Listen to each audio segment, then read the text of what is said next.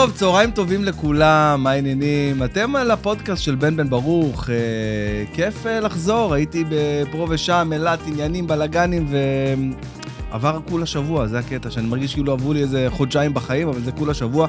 נמצא איתי היום בפודקאסט שלנו אה, יוסי ארביב. שהוא uh, לשעבר סמנכ"ל בפסגות ובמגדל שוקי הון, ואיש uh, ביטוח uh, פר אקסלנס ובכל רמ"ח איבריו, עורך דין, חבר, קולגה, בן אדם ששולט בכל מדעי החיים בעצם. אני מגזים? כן, לגמרי. לגמרי, לגמרי. זה בקטנה, עוד, עוד לא נתתי את כל הסופרלטיבים שאני יכול. איש קטן, פשוט בתוך עולם גדול. חבר'ה, אני יכול להגיד לכם שהפודקאסט הזה הולך להיות אחד המעניינים שאתם הולכים לשמוע, כי אני מכיר את הבן אדם ואת ה... ואת את, את המשקל שהוא סוחב איתו על הגב, ואת מה שהוא יודע, אז... ברור, פיזית. הרבה, הרבה... הרבה בורקסים, בסופו של דבר.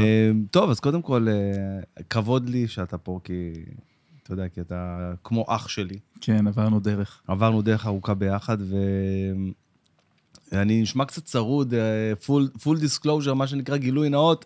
אני אחרי ההופעה באילת הייתי ככה, אה, לא יודע, חטפתי איזו צרידות מטורפת, ועכשיו אני דווקא במצב טוב, אני שלושה ימים לא יכלתי לדבר. ככה זה ששרים. סתמתי את הפה כדי להגיע לפודקאסט הזה איכשהו כשיר. אז אה, טוב, יוסי, כיף שאתה פה, אני... אנחנו נדבר על הרבה דברים. נדבר על הרבה דברים. אה, אחד הדברים שהכי מעניינים אותי, אה, שאתה מתעסק בהם היום וגם מרצה בתחום, זה כל נושא אה, תוחלת החיים, שזה משהו שהוא מאוד מעניין אותי, כי כן. אפשר לראות בקלות שתוחלת החיים עולה.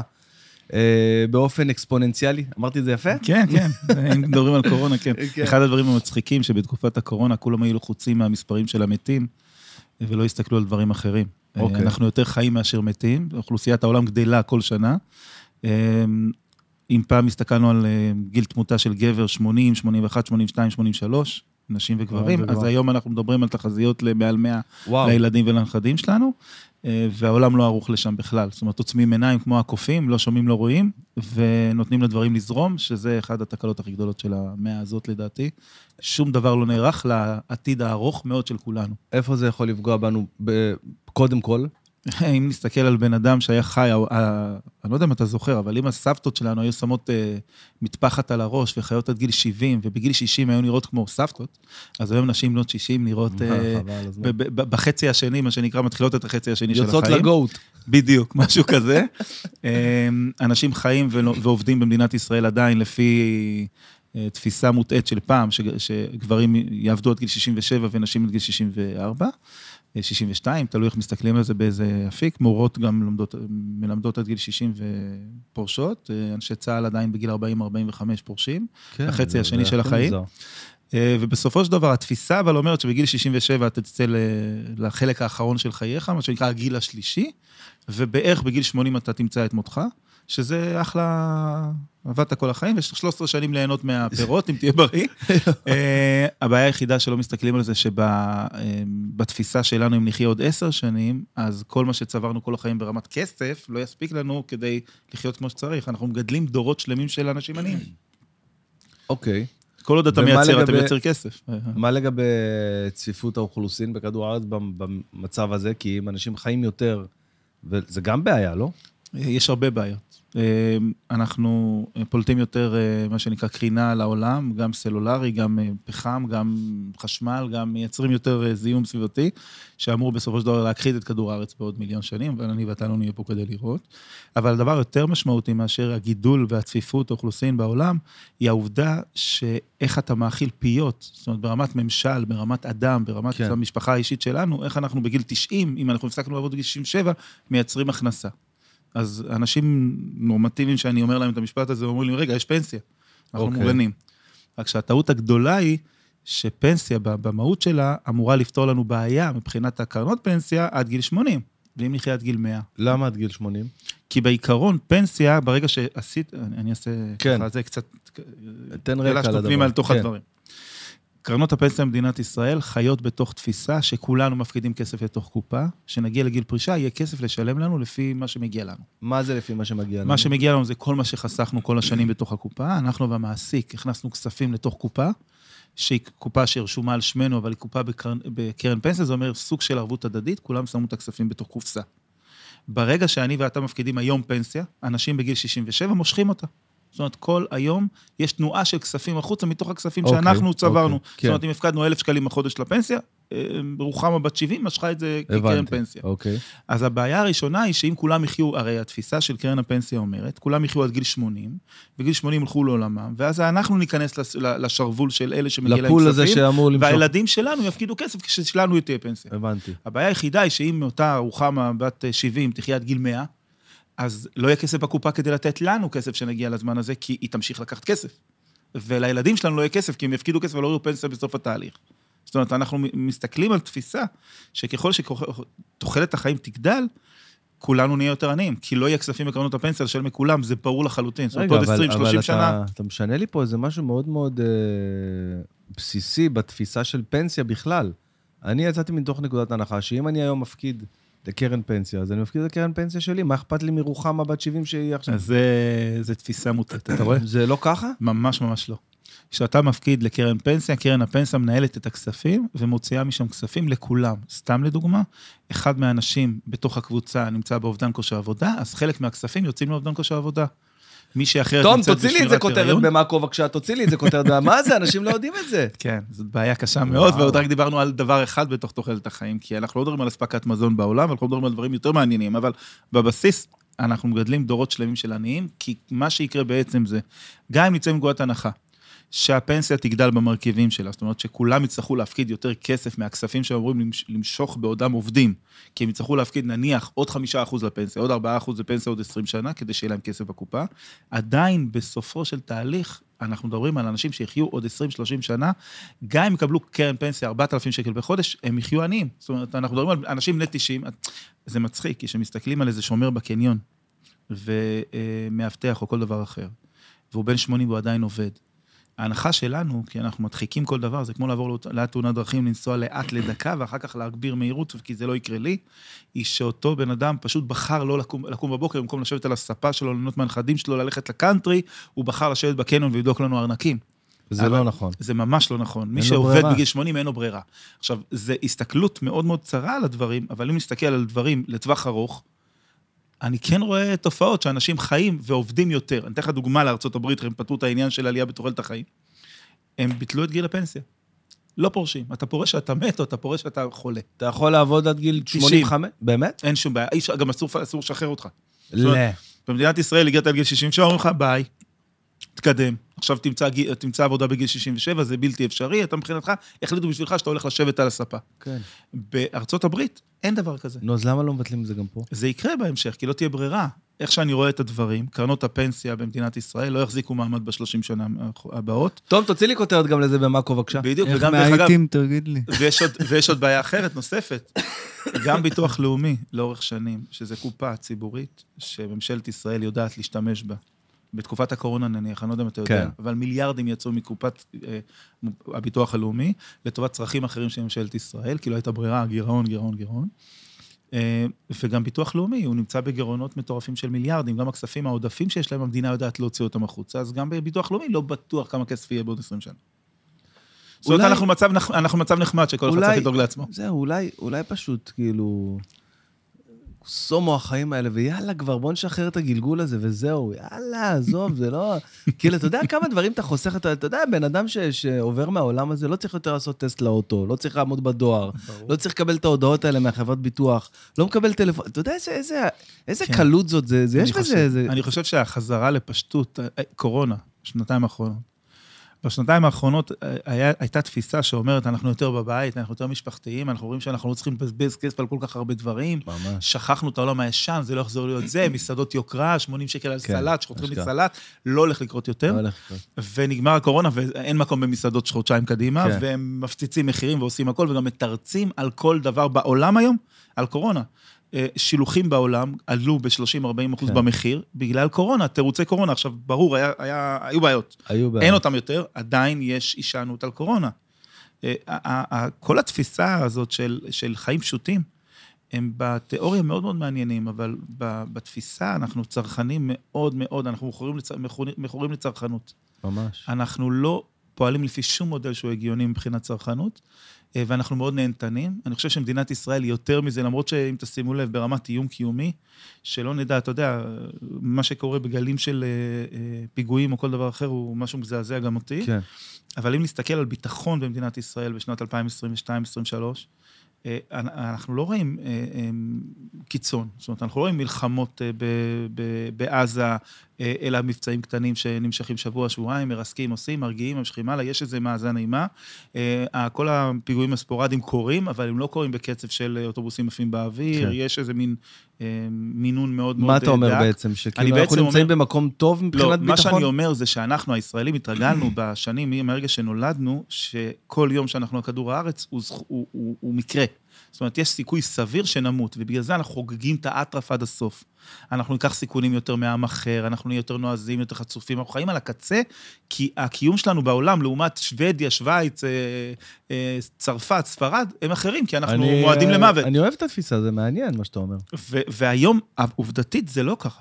זאת אומרת, היום עובדתית, אנחנו לא נמצאים באותה סיטואציה, אבל עדיין תקציבי עתק לביטחון קיימים, עדיין הסכנה לגבי איראן, השתלטות של המזרח התיכון קיימים, עדיין אנחנו נמצאים בתוך סיטואציה של סכנה קיומית, למרות שאנחנו הצבא הכי גדול והכי חזק באזור, ויש לנו אח גדול בארצות הברית שלא ייתן לנו ללכת. דרך אגב, הוא לא ייתן לנו ללכת לא בגלל שאני אוהב אותנו אהבת נפש, אל תתבלבלו לרגע. ברור, מה זה? שני דברים. לו... הם צריכים אותנו בשביל הלובי היהודי בארצות הברית, ששולט ברוב הכסף בארצות הברית, והם צריכים אותם בשביל הבחירות, אז זה אחד.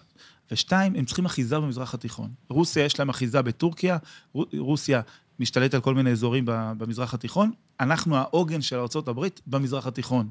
אין להם חבר אחר.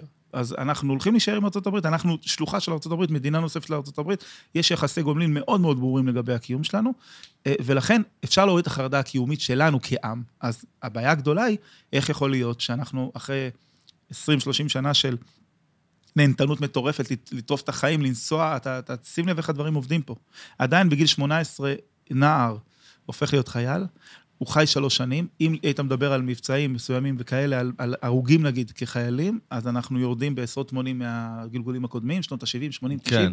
ועדיין... אה, צה"ל זה לא צה"ל, זה לא אותו דבר, והוא עדיין לא הופך להיות מקצועי. עדיין לא באים ואומרים, רגע, אתה רוצה להיות חייל, להיות קרבי, להיות הכל, בוא נכשיר אותך להיות צבא מקצועי לוחמני הכי גדול, אלא כולנו מגויסים, כולנו, כולנו מגויסים גם כ... אתה חושב שזה לא גם נכון? גם כבילויים. אני חושב שהמדינה צריכה להתקדם ולהגיד מה שהיה, זה לא מה שיהיה, וצריך להתארגן אחרת. כמו ארה"ב, מי שחייל הוא חייל אני בתשלום. חושב, אני חושב שצריך לייצר יעילות. אני חושב שכל ארגון בשלב מסוים, בהקמה שלו מדינת ישראל, הייתה במקום מסוים, והיום צריך להתארגן. צריך להתארגן כלכלית ולייצר משאבים היום. אה, לפנסיה, לייצר משאבים לחינוך, לייצר משאבים למקומות אחרים, והדברים נתקעים באזור הכי גדול בביטחון. אני לא חושב שצריך לוותר על ביטחון, אבל אני חושב שצריך להיות פרופורציונליים למה שיש, לסכנות שיש סביבנו באזור. זאת אומרת, לקנות עוד צוללות, לייצר, יש איזה תהליך פוליטי במדינת ישראל לגבי צה"ל, שלדעתי הוא לא יפסיק לעולם. זה תקציבי עתק, זה, זה לא ימשיך להפסיק לעולם. אתה יודע, הסיפור עם הצוללות וביבי וכל הסיפור כן. הזה, זה קוריוז קטן, אתה יודע כמה עסקאות במיליארדים ובטריליונים נעשות מול העולם, בכל מה שקשור לא, לצה"ל, ואנחנו צבא קטן, מדינה קטנה, ואני חושב שאנחנו חמושים over. אה, אבל הלחץ הזה, שמה שאמרתי, של, ה, של האטמוספירה הזאת, של נקודת רתיחה במדינת ישראל, אנחנו כאילו, תחשוב על, עלינו, על הנוער, על, ה, על, ה, על החיים שלנו מהילדות, אנחנו סוג של סיר לחץ, רתיחה כמו שאתה מבעבע מים לפני שאתה שם את הפסטה, זה האזור שאנחנו נמצאים. עכשיו, כל מה שכולנו מחפשים, כל החיים לפחות אומרים, זה שקט. אבל אין דקה שקט, כי אנחנו העם הכי חרוץ בעולם, אנחנו עובדים יותר משאר המדינות. הייתי עכשיו בברצלונה, תקשיב, שעה תשע וחצי בבוקר, אין אף אחד בכבישים. כן, כי אין להם את התחרות המטורפת שלנו יש, לקבל עוד, אה, עוד ג'ינס ב-700 שקל לילד בן 13 כי הוא עובד. ילדים בני 17 הולכים לעבוד, חופש שלם, מבזבזים את זה על ג'ינס, או על חולצה, כן. או על, זאת אומרת, כן. המיתוג. יש תחרות מאוד גדולה במדינת ישראל. היהודי תמיד רוצה להיות הכי טוב מכל, מכל הסביבה שלו. זאת אומרת, יש תחרות בלתי נתפסת, ו...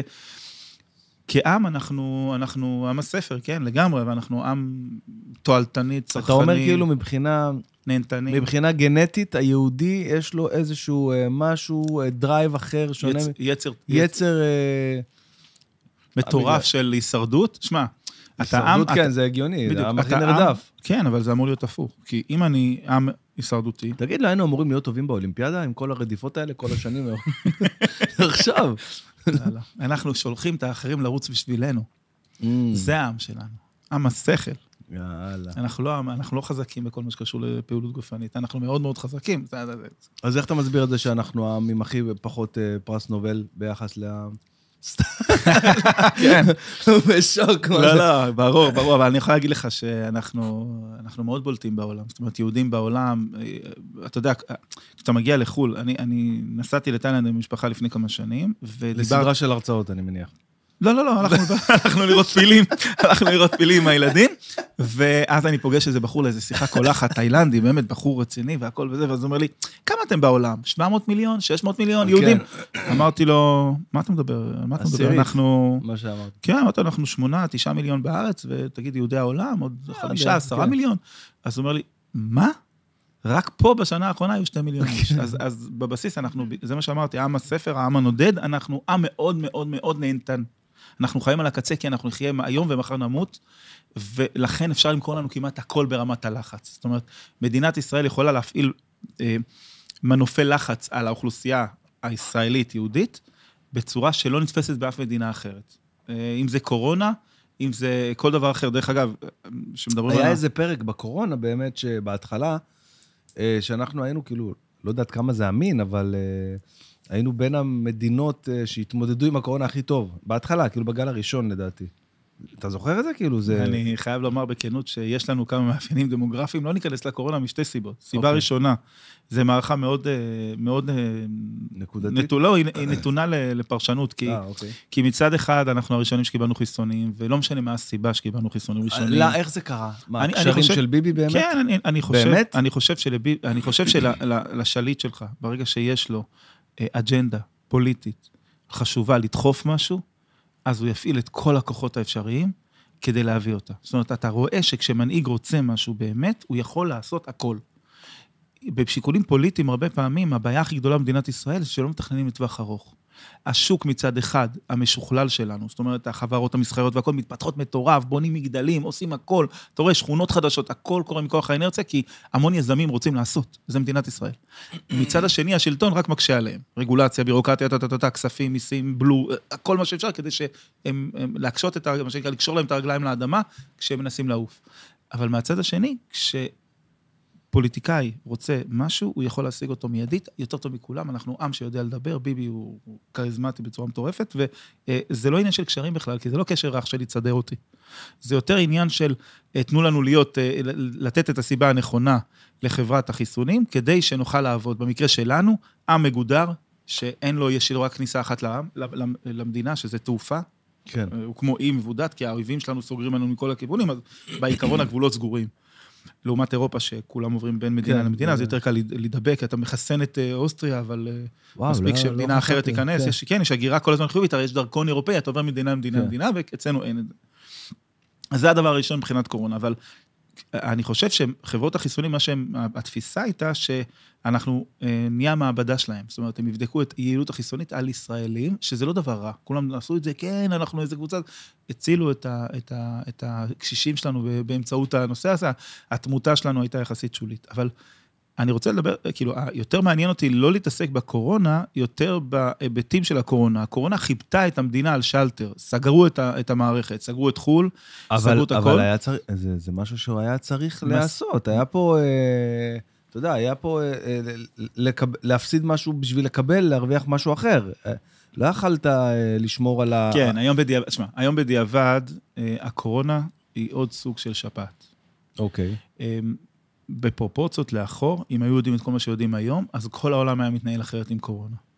זאת אומרת, היום אתה יודע שקורונה, אני יכול לשחרר ילדים. כי אף ילד לא מת מהקורונה בישראל, אלא אם כן היו לו סיבוכים לא, מטורפים. ברור. זה- אז, אז, אז יכלו לשחרר את כל הגני ילדים והכל, כל הסגירות גני ילדים והכל. התירוץ היה במרכאות, יפגעו בסבים, בסבתות. זאת אומרת, היו צריכים לקחת אוכלוסיית אה, סיכון ולסגור אותה במסגרות. אבל זה לא, זה לא העניין, העניין הוא שבדיעבד יותר חכמים יודעים הכל. זה כמו שאם היית אומר בשנות ה-70 את המילה איידס, חולה איידס, היית מקצה אותו מהחברה לגמרי, מפחד להתקרב אליו, שלא ייגע בך, שבטעות לא יירק כשהוא מדבר איתך. והיום, עם כל הידיעות, אתה לא שומע על איידס יותר. כן. למה? כי יש תרופה מוכחת לאיידס, זה כבר לא סכנת חיים. הרי מה זה איידס? זה כשל למערכת החיסונית. כן. יש פתרון, פתרו, נגמר. אותו דבר קורונה. היום יש אנשים שמסתובבים במדינת ישראל חולי קורונה, כן. אבל אין פאניקה, כי כבר אפשר להשתלט על זה.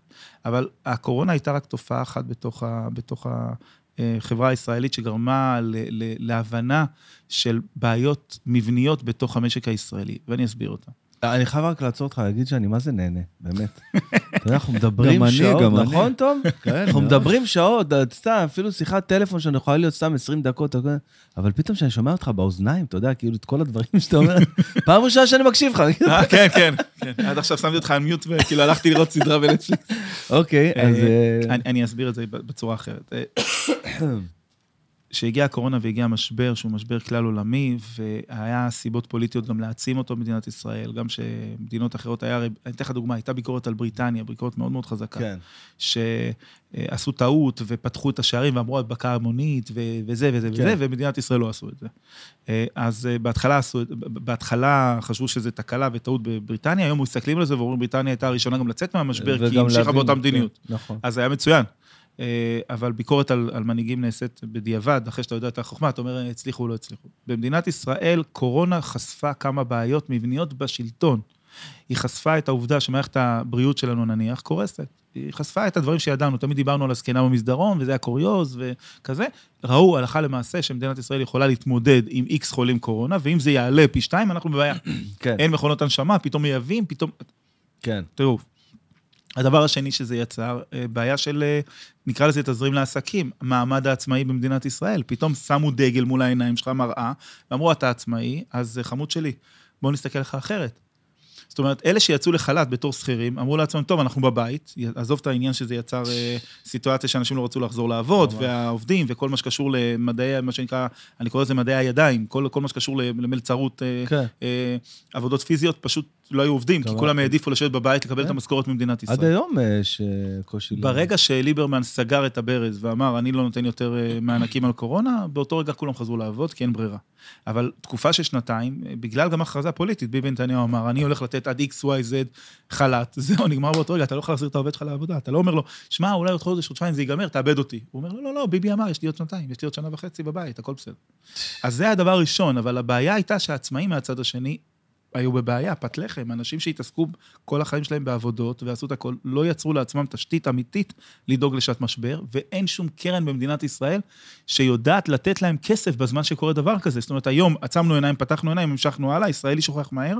מה קורה אם מחר, מחרתיים יש תקלה אחרת? רפואית, פיזית, אה, מלחמתית, יש בעיה. מה עושים ציבור העצמאים? מה עושים חצי מיליון אני עצמאים? הייתי משוכנע שאחרי הקורונה זה יסתדר, ישתנה, משהו יקרה לטובת הסיפור הזה. לא יכול להסתדר שום דבר שאין לו לובי פוליטי. אה, אני חושב שהסיפור עם אביר קארה, אדיר קארה או אביר קארה? אביר. אביר קארה. עם הסיפור שלו בכניסה לפוליטיקה, היה אמור לשנות המון. הוא נכנס לממשלה מאוד בעייתית, אז קשה מאוד להזיז חוקים לטובת העצמאים, כי יש כל כך הרבה בעיות אחרות.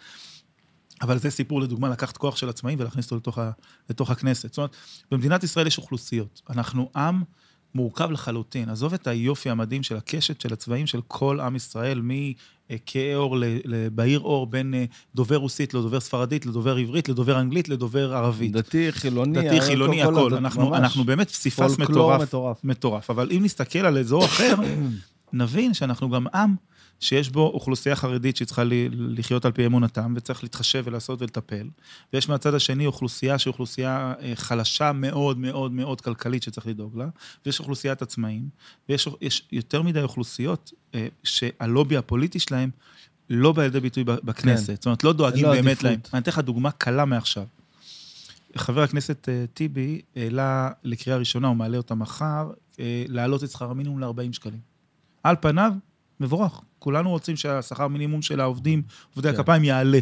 הוא היום מה זה 32.90, כולנו? כולל אה, מעסיקים כמוך? כולל כולם, כן. אני באמת חושב שגם מעסיק רוצה שהעובד שלו יקבל את מה שהוא צריך לקבל. אני רוצה שתבין, ברמת מעסיק כמוני, שמעסיק לא מעט עובדים, נכון, זה עוד לא כלכלי. כי מדינת ישראל יודעת לקחת את העצמאים, ואני עצמאי, ולהעביר עלינו את האחריות. אבל מהצד השני, מהצד האחר, זה גם מחייב את ביטוח לאומי לתת קצבאות יותר גדולות בפרישה, לתת קצבאות יותר גדולות באובדן כושר עבודה, או, ב, או באבטלה. זאת אומרת, זה, זה משרשר גם במדינת ישראל אחריות לכלכ- כלכלית, זה לא רק למעסיק. אני מבטיח לך שאם זה היה נגמר בזה שהמעסיק ישלם במקום 32-40, בדקה הוא מעביר את ההצעה הזאת.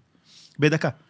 אבל ברגע שמדינת ישראל צריכה לעמוד מאחורי מחויבות, אל תשכח שמדינת ישראל היא עדיין המעסיק הגדול במדינת ישראל. כן. היא, היא המעסיק. כל המפעלים של מדינת ישראל, כל החברות עירוניות, זה, כל העיריות, הכל זה, זה מדינת ישראל. אז היא צריכה לפנות תקציב של מיליארדים גם לטובת העניין. לא, אז לא מהצד תקין. השני זה גם עולה, עובר אליי, אבל זה עובר לאחרים. ברמה פוליטית, אני מתחייב לך כרגע, והפוסט הזה יישמר, שהכנסת לא תאשר את ההצעת חוק הזאת.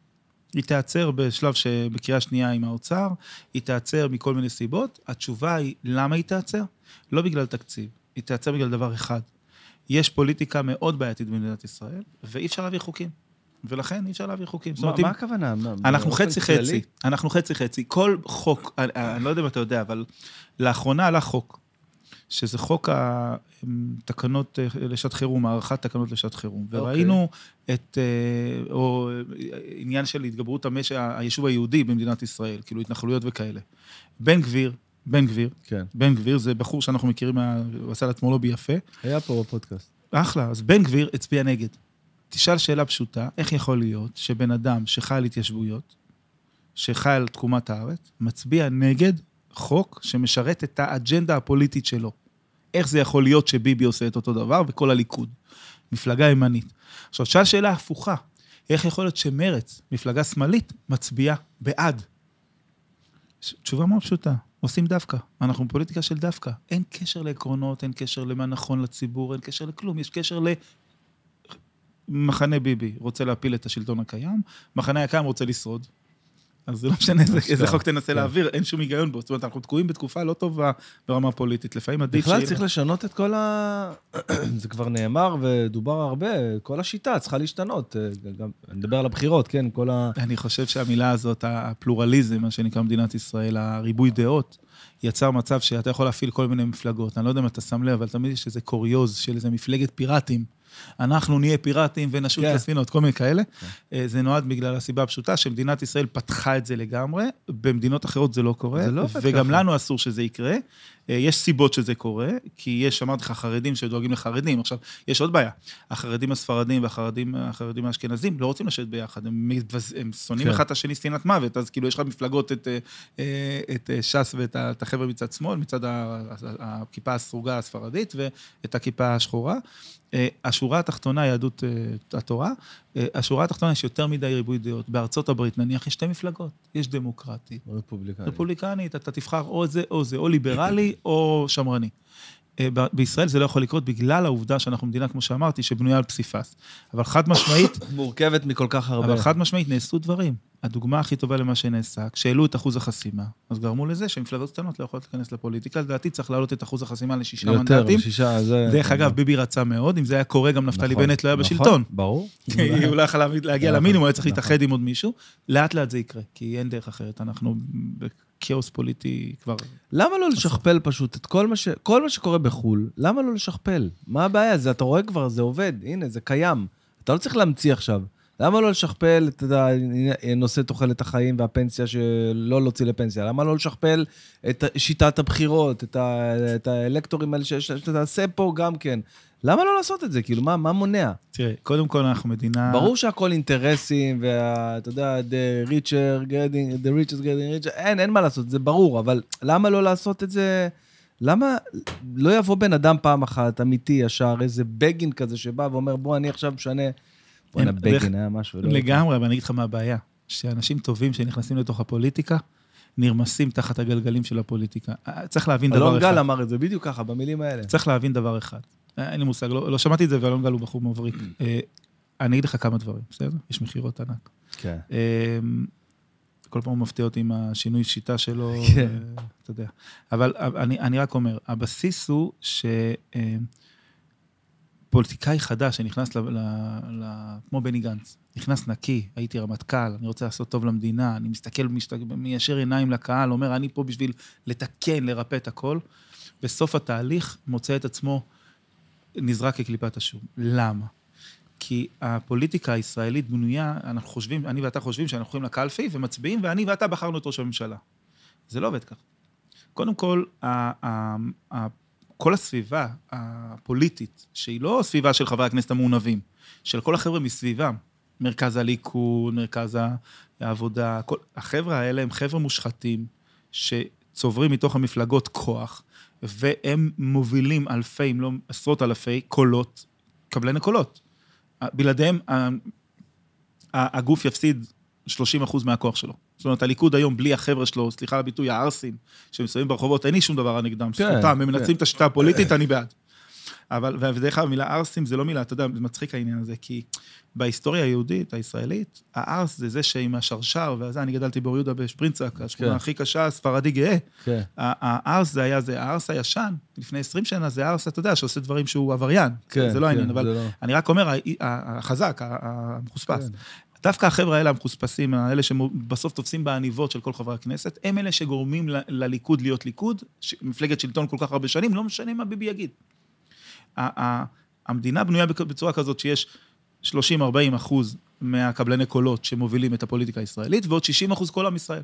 אז כל עוד הליבה תישאר ליבה, כל עוד השיטה תהיה אותה שיטה, כל עוד יהיה בחירות מקדימות למפלגה, אנחנו נמצאים באותה סיטואציה של קבלני קולות, של אנשים שרצים, שמוציאים את הזקנה במכוניות ולוקחים אותה עם הכיסא גלגלים ל- כן. להעיד, או החרדים. שהרבנים נותנים לכל תלמידי הישיבה הוראה, והם עושים לפי מה שהם רוצים, ואתה מגלה גם תעודות זהות כפולות, ואנשים שמתו מצביעים. וואי, וואי. זה השיטה. השיטה היא גרועה, דיברו על זה שבבחירות האחרונות ניסו... על זה נאמר, לך תבנה מדינה מיהודים. כן, דרך אגב, אנחנו מדברים על פוליטיקה, שזה לא ה...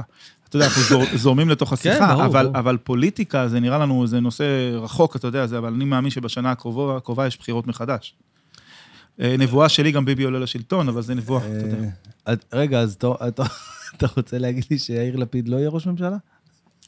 אני לא רואה- לא את יאיר לפיד. כולם אומרים את זה. בוא ניתן לו יומיים, רק תשחרר את רק הבן אדם. כן, רק בשביל... אה, בוא אני אשאל אותך- בוא אני אשאל אותך שאלה, בסדר? פוליטיקאי, בסדר? בנט, יש לו ציבור מאמינים. אה, הוא הקים מפלגת, אה, לקח מפלגה מדהימה, מפא"י של פעם, פ- פגי, פ- פ- כן. אגודת ישראל וזה, אה, כיפה סרוגה, חבר'ה מסורתיים, לקח חבר'ה טובים, והוביל אותם, הם היו שישה, שבעה מנדטים, הוביל אותם לכיוון ה-20 מנדטים, כי כל אנחנו, כל הצף, מה שנקרא, הגיע לתוך בנט, ואז הוא התרסק, נכון? זאת אומרת, בנט היום יושב על שישה מנדטים, אם נסתכל אמיתית, גם- בעיניי גם לא, אבל... אה, לא, אם נסתכל אמיתית, בשנייה שהוא מפסיק להיות ממשלה, הוא סיים את הקריירה הפוליטית שלו בעיקרון, נכון?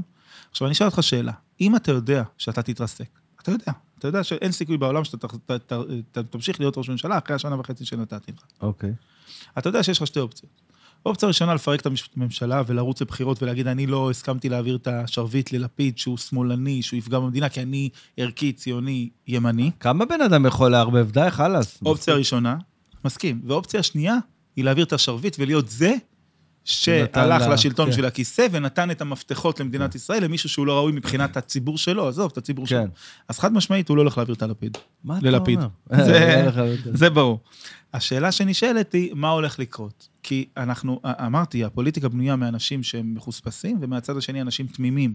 בני גנץ, שהאמין לביבי, אה, יאיר לפיד, שמאמין לבנט. הם תלויים אחד בשני, אבל אני לא רואה את, את אה, בנט מעביר את השרביט ללפיד. אני אופתע מאוד אם זה יקרה. דרך אגב, זה יכול לקרות רק בגלל סיבה אחת.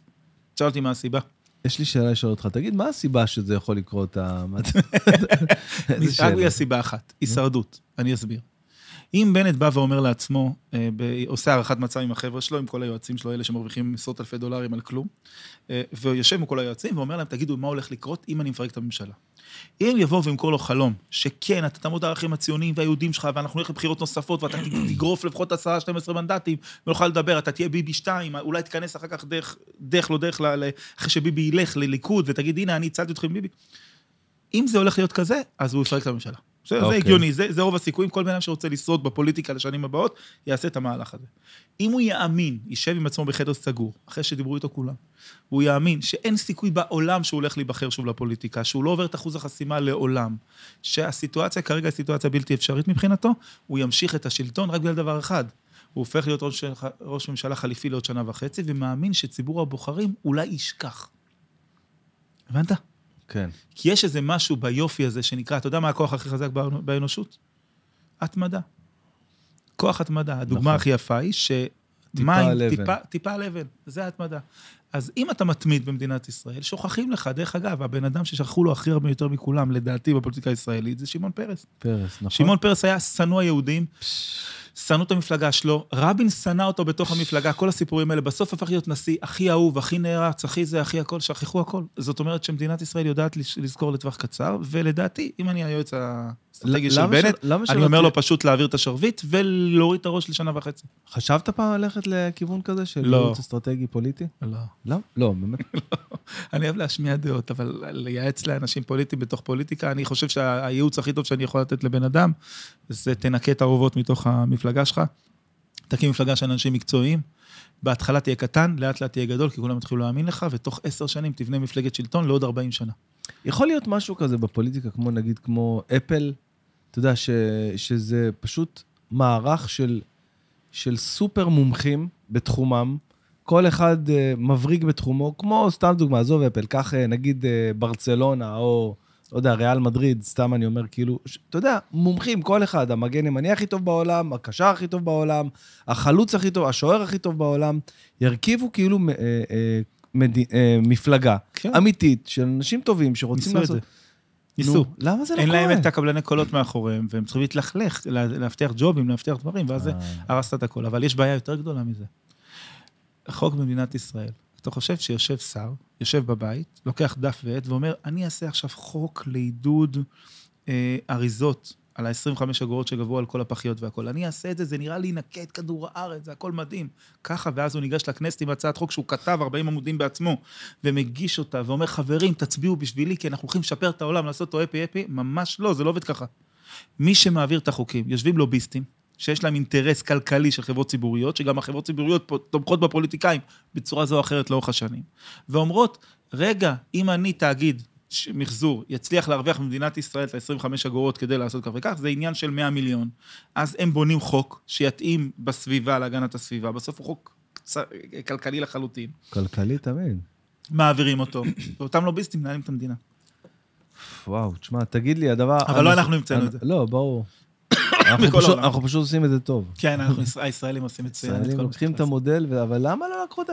אני, אחד הדברים שהכי מעצבנים אותי במדינה הזאת, זה ש... שבנו, למרות, עוד פעם, למרות כל המודלים שיש לך באירופה, בארצות הברית ובכל מקום בעולם, פשוט בנו את המדינה למעלה, לפני שבנו אותה למטה. את, ה, את התחבורה, את. הטראפיק, את היסודות של המדינה. כן, זה מצחיק, אנחנו עכשיו עם רכבת קלה, באיחור של 30 שנה מול העולם, טכנולוגיה משתנה, איזה ואנחנו 30 עדיין... יותר? 30 שנה, לקחתי, אתה יודע, סיום פרויקט, בסדר? 30 שנה מהעולם לפחות, בטכנולוגיה. הרי אם כבר, תח... אם כבר רכבת, אז רכבת תחתית, שלא כן. פוגעת בתחבורה העילית. אם זו תחבורה עילית על חשבון נתיבים, אם יהיה חשבון נתיבים, אז מה ההיגיון בה? נכון. אה, העולם הולך לכיוון, דרך אגב, רוב העולם, בגלל בעיה אמיתית של גידול אוכלוסייה, דיברת על זה, בכל מה שקשור לתחבורה, ערים גדולות בונות חניוני עתק ענקיים, ולא מכניסים רכבים לתוך ערים מרכזיות, או רק ב- בימים מסוימים. זאת אומרת, קח בחשבון שבעוד עשר שנים, נניח, עיריית תל אביב תבוא ותאמר, אני מוכנה להכניס רכב פרטי רק, רק של תושבי תל אביב, או אני מוכנה להכניס רכבים רק עד אזור מסוים, ובאזור הזה זה רק תחבורה ציבורית. אתה רוצה, תיקח תחבורה, תחנה, תחנה תיכנס לעיר. זאת אומרת, ברגע שהפקקים יהיו בלתי נסבלים, אנחנו אה, נצטרך להגיע לפתרונות גם בעניין התחבורה. אז ב- ב- בערים גדולות בעולם זה כבר קורה. אני לא יודע אם אתה יודע, אבל בארצות הברית יש, יש ימים מסוימים שאתה יכול לקחת רכב פרטי לתוך העיר. אה, אומרת, אוקיי. נניח, הרכב שלך יש שם מדבקה, אתה יכול לחנות בעיר רק בימים שני ורביעי. אתה גר בפרברים. אתה רוצה לחנות ביום אחר, תיקח תחבורה ציבורית. זאת אומרת, העולם בסוף יצטרך למצוא פתרון, כי אם נסתכל על רכב למד... למשפחה, אם פעם היה רכב אחד למשפחה ואמרו, זה הרכב, אה, שלוש. שתיים, זה כבר שלוש, ארבע. ממש. אמרנו נהנתנות, אז זה גם קורה, אה, קיים. דרך אגב, הבעיות שלנו כ... כ... כאוכלוסייה, כ- כעם שמתפתח לתוך מציאות שהיא מציאות שברירית, שעוד דקה הולך להיכחד, וזה מה שדיברתי, אנחנו עם כן. במרדף, וכבר אף אחד לא רודף אחרינו, אבל אנחנו עדיין מרגישים במרדף. זאת אומרת, יש תירוץ לפוליטיקאים לתדלק את זה כדי שנרגיש שאנחנו במרדף. יש לנו אה, מין תפיסה כזאת של להיות הכי טובים להספיק הכל היום, היום, היום, היום, כי אין מחר.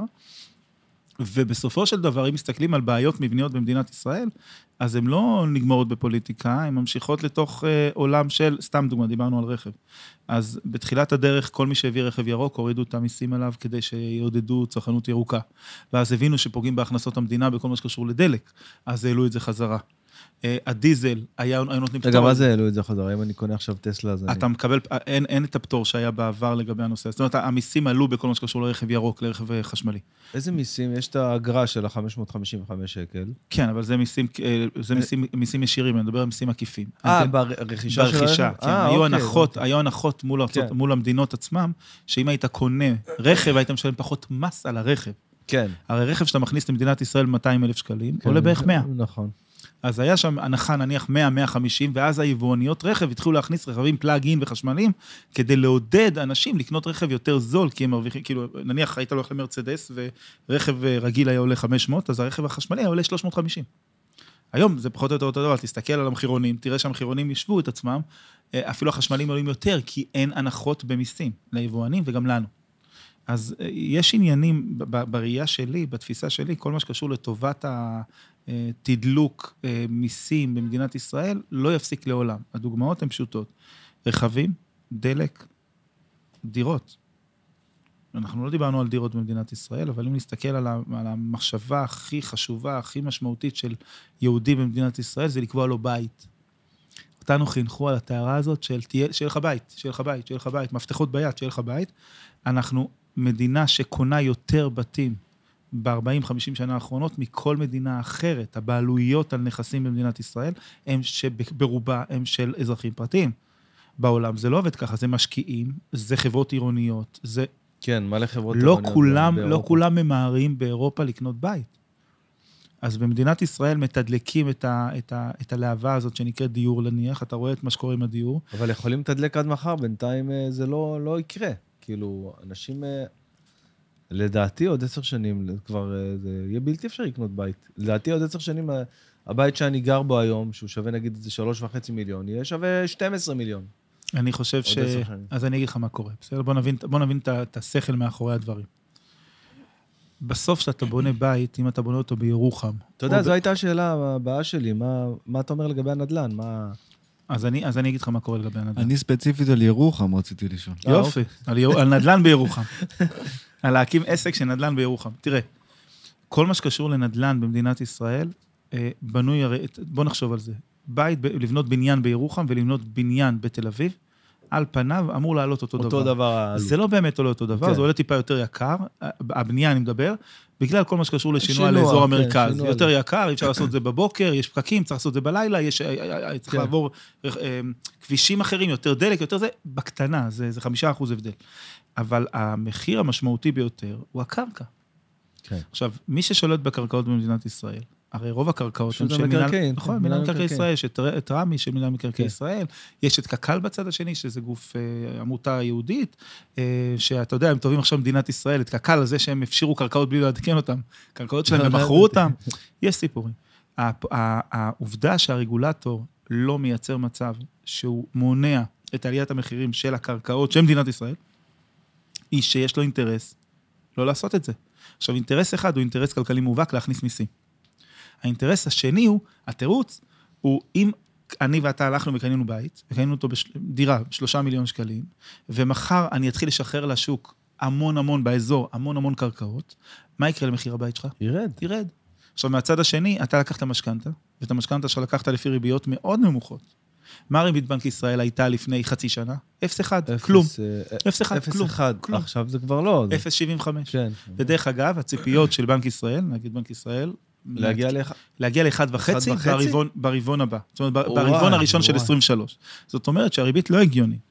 עכשיו, קח אחוז אחד על משכנתה של מיליון וחצי, תשרשר אותה ל-20 שנה, ותבין שאנשים ישלמו עוד מאות רבות של שקלים על כל אחוז, ש... על כל חצי אחוז או אחוז שעולה, אה, על המשכנתה שלהם. אז ברור לגמרי שאחד, לקחת משכנתה נמוכה, הכנסת כסף פנימה לתוך הדירה שלך, אבל הדבר השני הוא שמשקיעים, שזה החלק השני של האנשים שקונים בתים, לצד האזרחים שקונים את הבית הראשון שלהם ורוצים לעשות את זה, המשקיעים, בגלל העובדה שהריבית מאוד נמוכה במדינת ישראל, הייתה 0.1, ובגלל העובדה שנתנו הקלה במס רכישה ל-6% מ-8% בגלל הקורונה, כדי להכניס עוד כסף למדינה. זאת אומרת, אני אסביר. אתה משקיע ואתה רוצה לקנות בית. מס הרכישה על דירות היו 8%. בקורונה הורידו ל-6%. מדינת ישראל אמרה, נותנת הנחה של 2% על אה, קניית דירה, בעצם מה היא עשתה? היא פמפמה משקיעים לתוך השוק. ממש. למה משקיע ייכנס לתוך השוק לקנות דירה? אחד, כי ירד לו 2% במס רכישה. הדבר השני, העובדה היא שהריבית בבנק נמוכה, אפסית, 0.1, אז כאילו, למה כסף שלא לקנות? מתנה, כן. בדיוק, אני אעשה תשואה של 4% על הדירה, ואני אקח דרך כסף זול. ברגע שהריבית תעלה ותעלה ותעלה, זה קצת יצנן את שוק המשקיעים במדינת ישראל, הם לא ייכנסו לקנות דירות, כי בריבית אלטרנטיבית של שוק ההון, לעומת הריבית של הבנק של ההלוואה, לא שווה להם לשים את הכסף על קירות. אבל עליית הערך של הדירות, העובדה היא שמדינת ישראל גדלה, דיברנו על אוכלוסייה, ו- ויש חוסר, יש ביקוש לדירות תמיד. חוסר של מאות אלפי דירות במדינת ישראל, מייצר סיטואציה שלנצח על כל דירה יתחרו כמה. עכשיו, מה, מה, מה, מה קורה כרגע? אותם משקיעים שקנו דירות, בצד אחד יש את אלה, כמו שאמרת, זוגות צעירים לא הולכים לקנות דירה, כבר לא חושבים, אין לנו הון ראשוני, 25% מערך הבית, אנחנו לא יודעים לגייס בשלושה מיליון. אנחנו לא יכולים לקנות דירה, ואם ניקח, אז ניקח משכנתה גדולה, לא נוכל להיחנק, אם בעבר היינו מחזירים 4,000, 5,000 למשכנתה, היום מחזירים 7,000, 8,000, כן, כאילו זה כלום. נכון. אה, והבעיה הגדולה היא שבשוק האלטרנטיבי, שזה שוק השכ- שוק השכירות, מדינת. ישראל לא עשתה שום דבר ברמה רגולציה. נכון. היא לא יצרה כמו בגרמניה, נגיד, שוכר מאובטח. להפך. חוק הגנת הדייר מ-1973 בוטל. זאת אומרת שאם פעם היה חוק שאומר, אני מגן על הדייר שנכנס לך לדירה, אתה לא יכול לפנות אותו מתי שאתה רוצה, אתה לא יכול לכתוב את החוזה שאתה מפנה אותו אם הוא לא שילם אחרי חודש, אתה תחזיק אותו בדירה שלך, הוא בוטל. כל חוזה שתקרא היום בחוזה שכירות, כתוב לך, סעיף חוק הגנת הדייר, לא חל בחוזה הזה. זאת אומרת שמדינת ישראל לא עושה כלום, היא אדישה, היא עוצמת עיניים בכל מה שקשור לשוק השכירויות. המשקיעים קנו הרבה דירות עכשיו, עכשיו זה נהיה והם ג'ונגל. מפמפמים את מחירי עליית הדירות בשכירות, אז אתה משלם שכירות גבוהה, קל. אז יש לך, אתה לא יכול לקנות דירה, והשכירות עולה, ואף אחד לא מגן עליך שעוד שנה הבעל בעל דירה שלך ירצה למכור את הדירה, אתה תמצא את עצמך מחפש דירות. וככל שתחפש דירות, יהיה יותר ביקוש לדירות, שו. תהיה יותר בלחץ, המחירים יעלו.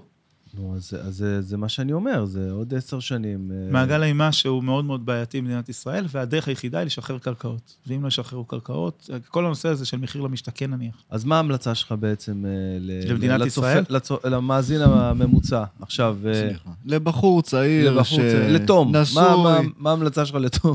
בן אדם רוצה לקנות דירה, לישון בשקט. כן, אני- לקנות אני- עכשיו, לא אני לקנות, אני כי... אתן לכם, אני אתן המלצה כנה, כלכלית טהורה.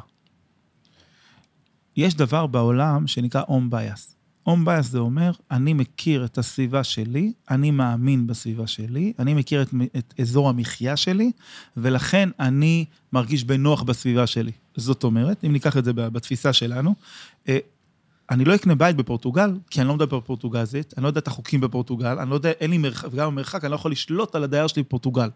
אז אני מעדיף לקנות בישראל, נכון? זה הבסיס. יפה. כן. עכשיו, יותר גרוע מזה, אני בא עכשיו לבן אדם שגר בבת ים, ואומר לו, בוא תקנה דירה בירוחם, בוא תקנה דירה עכשיו בחיפה. אומר לי, מה, אתה נורמלי? זה רחוק, אני לא. מכיר, אני לא יודע. וזאת הטעות הכי גדולה שיש. כי כשמדברים איתי אנשים ואומרים לי, בוא, אולי, אני חושב, אין לי דירה, אין לי כסף, אין לי כלום, ויש לי 700-600 אלף שקל, ואני רוצה להשקיע בבית ולקבל תשואה, ואני אחיה בארץ בשכירות בינתיים, וזה ייצר לי איזה תהליך, אז אני אומר לו, אוקיי, ו... אז הוא אומר, הציעו לי דירה בארצות הברית, הציעו לי דירה בגרמניה, הציעו לי דירה... ואני אומר לו, תעצור, תעצור, תעצור, לאן אתה הולך? אזורים בצפון, בדרום, בפריפריה, יש עדיין בתים במחיר, אני לא אגיד, המחירים לעומת פעם הם באמת כן, מעצבנים, כי ממש. אם אני אגיד לך שבחיפה, בעיר התחתית, היית יכול לקנות ארבעה חדרים ב-700 אלף שקלים לפני עשר שנים, והיום זה עולה מיליון ארבע מאות, אז זה מבאס, אבל זה עדיין מיליון ארבע מאות לעומת שתיים וחצי במרכז. נכון. אז ההמלצה שלי היא לפתוח את הראש, כל היישובים החדשים שקמים, כל האזורי פריפריה, ללכת לקנות בית שם. נכון, זה טיפה רחוק, נכון, אז אתה תלך פעם אחת ל... ללכת אה, לא לגור. לגור? אה, לא צריך לגור, צריך נכס שישרת אותך, שייצר תשואה. ועל הבסיס הזה, אם אתה אומר עליות, עליות הד... הרי מה אתה מסתכל? אתה אומר, אני רוצה לקנות, לבנות את בית חלומותיי בעוד חמש, עשר שנים, אני עובד קשה מאוד, אני אצליח, אני אייצר יותר כסף, ואז אני יכול לקנות דירה. אבל הפערים הם מטורפים, כי אם בית של ארבעה חדרים, נניח באזור המרכז, הרצליה, היית יכול לקנות אותו בשני מיליון, והיום הוא שלושה מיליון, אז אתה אומר, רגע, עלה עוד מיליון, אני עבדתי קראת התחת, נכון. שמתי אבל- עוד 200 אלף שקל בחיסכון, אבל זה עלה במיליון, אני לא, לא מדביק את הקצב. ברגע שאתה עושה בית באזור מסוים בפריפריה, גם הוא יעלה מ-400 למיליון 400, ממיליון 400 למיליון 800, אז אתה משמר את ערך הכסף שלך, בנדל"ן. בינתיים, כאילו, בינתיים בינתיים. שקנית אותו, כן. עכשיו, אתה לא יודע מה יקרה בעתיד, יכול להיות שזה יכניס 4,000 ותצטרך 8,000 לחיות, אבל יש לך עוגן, והוא עוגן הגיוני, והוא סביר, והוא עדיין במחירים של פעם, וזה דבר שהייתי עושה. זאת אומרת, הייתי ניגש לפריפריה, מחפש בית, אה, או אז לקנות בירוחם. שנייה, זה פתרון אחד. הפתרון השני, ללכת קדימה בהסתכלות שלנו של מדינת ישראל. זה אומר, סתם לדוגמה, קחו את חולון.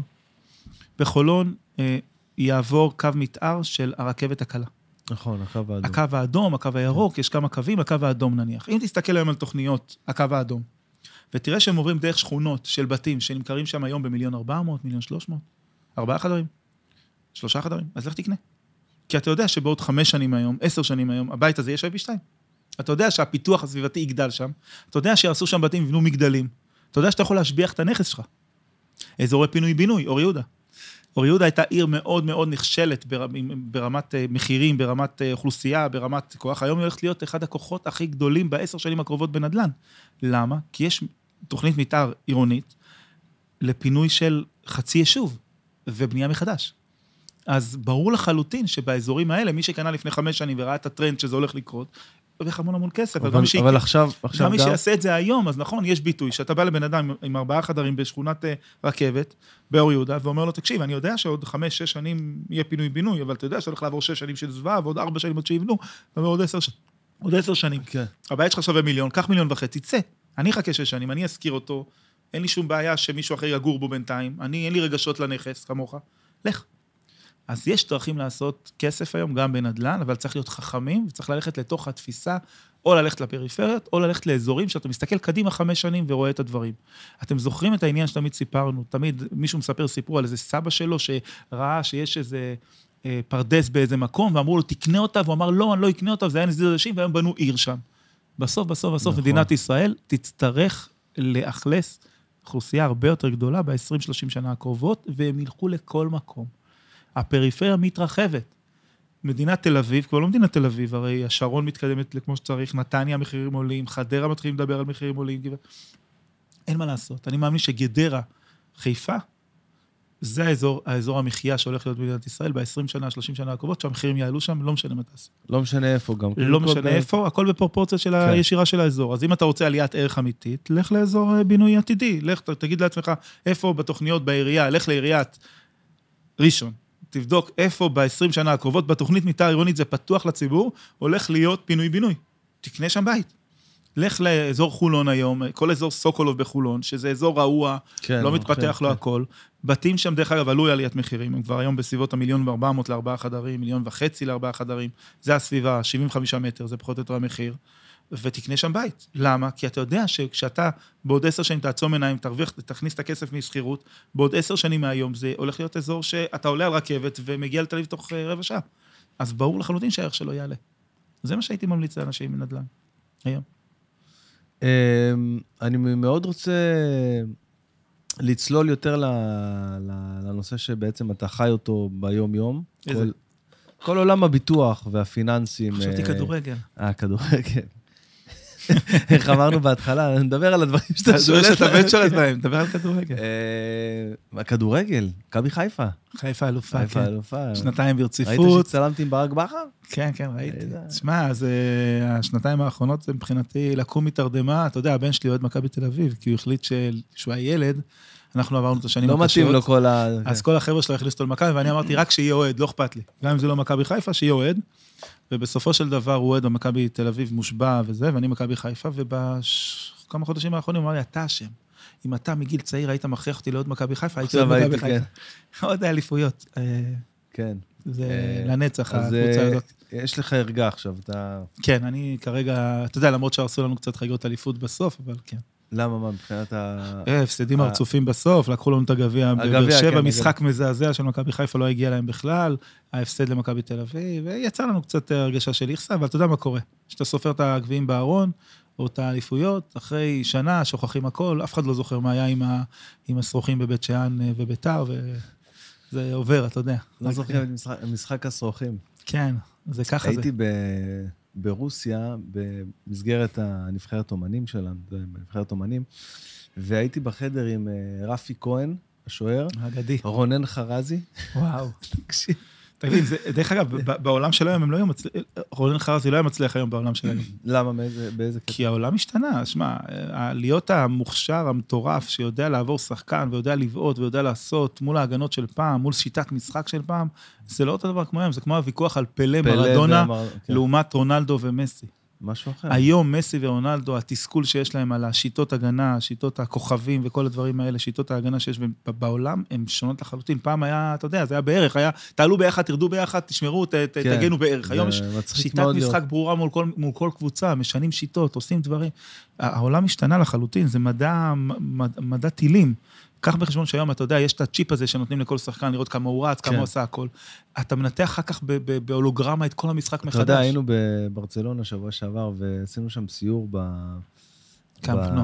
בקמפ נו ובחדר של ה- של השחקנים, חדרי הלבשה. עכשיו, החדר הלבשה אה, של השחקנים, זה נשמע חדר הלבשה, כאילו חדר, אבל זה מתחם של איזה 400 מטר, שיש שם חמש סוגים שונים של בריכות קור, חמש סוגים שונים של בריכות. יש שם חדר טיפולים, מיטות אה, מסאז'ים, וכאילו, אה, אתה יודע, אתה רואה כאלה מוניטורים, כאילו כמו בית חולים קטן כזה. אה, ו- וחדר, אה, אה, וחדר כאילו אסטרטגיה כזה, שאתה יודע, כן. עם, עם, מסך וזה שצ'אבי מעביר להם שם, מסביר להם את ה... רואים את המשחק שהיה, מתקנים, ממש כאילו ברמה כזאת. לא, זה גם צוות. יש שם, בדיוק, יש שם על כל שחקן, הסבירו לנו, על כל שחקן, יש עליו שני פיזיותרפיסטים ושני אנשים, שני תזו, תזונה... אה, תזונאי. תז- תזונאים, כאילו, קלינים שהם מטפלים בו ברמה שיש עליו אה, איזשהו צ'יפ אה, במשך כל השבוע, שהוא רואה את הרמת אה, נוזלים שלו בזה, ורואה את רמת הסוכר, וממש, מה שהוא כן, כן. אכל לפי התפריט כל לך, זה השבוע. עולם אחר. ואז לפני המשחק, הוא יודע בדיוק כמה הוא צריך לשתות, אומרים לו עכשיו אתה צריך לשתות 750 אה, מיליליטר מים ועוד 250 אה, גייטרד כל, כל, כלשהו, ואז אתה כאילו מגיע לרמת ביצועים הכי טובה על המגרש. אתה יודע, ברמת, ברור. פושקה שהיה ככה עולה למשחק, היה אוכל, אה, ל- לא יודע, המבורגר, זהו, פיצה, בסדר. העולם השתנה לגמרי. מטורף, אז... אה, יש תחושה כאילו שאני יכול לדבר איתך על כל דבר בעולם, ואתה תסביר. לי בדיוק... אה, דרך מה אתה חושב על מצב גידול החסה בשטחים? יש איזה... תשמע, צריך לבדוק את החרקים. לא, אבל דרך אגב, דיברת על כדורגל, אני לא חושב שרחוק היום שלשחקנים תהיה אוזנייה. אוזנייה? כן. אוזנייה ברורה של אה, טקטיקה תוך כדי המשחק. הרי הבעיה הכי גדולה, אם תיקח את הספורט העולמי הכי מתקדם בעולם, מה הוא? פוטבול אמריקאי. פוטבול אמריקאי, כולם לא, מדברים כולם כל הזמן. לדעתי פורמולה אחת, אבל... כן, גם, נכון, מושלם. אבל, ספורט, אה, דיברתי על קבוצתי. קבוצתי זה הפוטבול האמריקאי, ושם אה, התקשורת עם השחקנים היא online, online, כן, אונליין. יש מאמן לכל שחקן שלוחש לו באוזנייה, ימינה, שמאלה, אחורה, זה מטורף. מטורף. אז גם זה יקרה. אה, דיברנו על עבר, זה היה נראה כאילו איזה משהו מדעי הטילים. אתה יודע, אז כל הזמן כעסנו על השופט, והאמרה הזאת שכל השופטים, האימהות שלהם עובדות באותו מקום עבודה. אה, זה הולך והופך להיות יותר טכנולוגי, יש בזה... הנה, כל האו-קיי וכל השער והעבר וכל כן, כן. כן, זה שינויים דרך אגב מבורכים. האנשים, לוקח זמן להתרגל, אני אני לא אשכח. אבל זה היה נראה לי מוזר, אה, זהו, אתה, אתה אומר, לוקח זמן להתרגל וקצת התרגלנו. זה היה נראה לי מוזר שיש גול, וצריך לחכות עכשיו לאישור של עבר, ואתה אתה רוצה לשמוח, כן. אתה יודע. כן, כן, אין מה היית. רואה גולים פעם במשחקים של ביתר והפועל, ברור. אתה יודע. אנשים לא משנה מה. מכות, פיצוצים ברחבה, בום, הכדור נכנס לשער, לא עבר, לא פנדל, לא כלום, גול. נגע ברשת, לא משנה מה היה, זה גול. כן. אתה העולם? משתנה. דרך אגב, האתגר לדעתי הכי גדול, הכי גדול בעולם של הכדורגל שלנו, הוא איך לייצר משחק שמייצר יותר גולים. כי אני חושב, אני רוצה שתבין, העולם שלנו הולך לכיוון, מרו... ככל שתעמיס יותר מידע ודאטה וזה על כדורגל, ככה תקבל פחות גולים. פחות גולים, נכון, יותר אסטרטגיה. נכון. אז אה, זה מה שקורה, למרות שברוך השם, הליגת האלופות הזה וואי, הביא לנו זה- משחקים מדהימים. ברמת כמות הכדורגל, אז אה, אתה רואה גם על כדורגל אפשר לדבר. מה אנחנו צריכים לעשות פה במדינה שלנו, לעלות למונדיאל כבר אה, פעם, פעם, 55 שנה לא היינו במונדיאל. יש לנו אפשרות אחת לעלות למונדיאל, לדעתי, ריאלית, ברגע שיחליטו שכל המדינות משתתפות במונדיאל. כן, חבר'ה, כל המדינות במונדיאל, יאללה. לא יודע, משהו מנטלי, צריך לא, לעבור מחסום מנטלי, מנטלי. כן. כן, אני חושב שיש לנו שנים כבר סגלים מטורפים בכדורגל. אתה יודע מה הבעיה הכי גדולה? זה מצחיק, אבל אתה יודע, אתה מסתכל, כשהיית ילד והסתכלת על נבחרת ארגנטינה, או נבחרת ברזיל, או נבחרת איטליה, עולה למגרש בתור קבוצה של נבחרת, היית מסתכל עליהם בתור קבוצה, כמו שאתה מסתכל על מנצ'סטר יונייטד, או על ליברפול, או על, על, אה, על ברצלונה. זה לא באמת ככה. הם נפגשים פעם ב... ומתאמנים עם טקט, מאמנים אחרים מאמנים אותם בשוטף, אמרת, צוות שלם מאמן אותם, כן. איך בארסנל לעשות את הדברים, או איך ברצלונה תתעסק עם מסי, ואז הוא מגיע לנבחרת, וזה שונה לחלוטין. אין לו את מי שימסור לו, אין לו את מי שהוא רואה מאחורי הגב כל הזמן כדי לדעת מה קורה, אין לו כלום. הוא פשוט משחק אה, אה, בפרטאז' מול הקבוצה, ובנבחרת כל אחד רוצה להיות הכוכב. זה לא כן. אותו דבר. אתה חושב כמה אגו יש שם, וכמה מסי שם סיפור. חמישייה אתמול. כן, דרך אגב, מסי, הסיפור עם מסי, הסיפור הכי יפה על מסי, מדברים על, על אגו וכאלה, הסיפור שמסי גרם לזה שדיבלה לא ישחק במונדיאל, ואמר, אם הוא עולה למגרש אני בחוץ, זה סיפור מטורף. כן. לא משנה מה הסיבות, אני לא יודע, אבל, אבל בבסיס. אז יש המון אגו בתוך נבחרות, והנבחרות הן לא מאומנות יחד. אתה רוצה שמדינת ישראל תצליח? קח פרויקט, תעשה נבחרת שנקראת נבחרת ישראל הכוכבים, שים אותה בתוך הליגת העל, שתשחק כל השנה ביחד, תעשה לה מחליפים כל הזמן, אם מישהו תוכתח באיזה ביתר ירושלים, תיקח אותו ותשים אותו בתוך הנבחרת הזאת. שיתחבר אליה עם כסף, עם המון בעצם כסף. אתה אומר להכניס את נבחרת ישראל לליגה. לליגה, להכניס נבחרת ולעשות נבחרת ליגה, ודרך אגב, לשלם כסף ל- למי שצריך, גם לליגיונרים שלנו, שיבואו לארץ, לשחק איתם, לשחק בחו"ל, לשחק בארץ, לייצר משהו שונה, כי ככה זה לא ימשיך. וואי, בואנה, איזה רעיון מעניין. יש רעיונות לכל ליצור דבר. כאילו, אתה יודע, ליצור... אה, נבחרת כוכבים. נבחרת כוכבים, כאילו כן. שהיא קבוצה לכל דבר ועניין, והיא כן. מייצגת את ישראל. כן. וואי, בואנה. עכשיו היא תיקח אליפות, ואז היא תרוץ לליגת האלופות. מה זה תיקח אליפות? היא תיקח אליפות בהליכה. לא משנה, אז היא תיקח אליפות כמו שמכבי תל אביב בכדורסל, דרך אגב, עד העונה האחרונה, שהם עכשיו כן. בבכי והדמעות על מה שהרצליה עשתה להם, ואני כן. אוהד הרצליה, אז כיף לי. אה, למרות שאתמול הפסדנו. אה, אבל אותו דבר, גם אה, ההגמוניה הזאת שיש למכבי תל אביב עם ה-55. יכול להיות גם בליגת האלופות. אז תחשוב, ליגת האלופות, המתקדם שם, מתקדם, זה מכניס כסף, מייצר. צריך לייצר קבוצה אחרת. קבוצת כוכבים, לא שוויונית, ואז לצאת איתה החוצה. אין, אין דרך אחרת, מדינת ישראל לא תצליח לעלות לשום מפעל אירופאי בשביל, בשביל מזל. זה לא, לא עובד. זה הכדורגל. אה, ובכל זאת, לגבי ביטוח, אה, אני אגיד לך למה אני שואל. שאל. כי אני מתעסק עם עולם הביטוח אה, 20 שנה בערך, מאז ש... וזה לא נכנס לי לראש. אני לא מצליח, לה... אחי עובד במנורה, ואני סובב סביב זה, ועבדנו ביחד, ועשינו מלא דברים שקשורים. עבדנו אבל ביחד, אני ואתה, אי פעם? כן, היה לנו, איזה. פרק בחיים. אה. כן, איזה חמש שנים כאלה של... אה, אבל אני אומר, זה לא, לא, לא מצליח, אני לא מצליח ל... ל...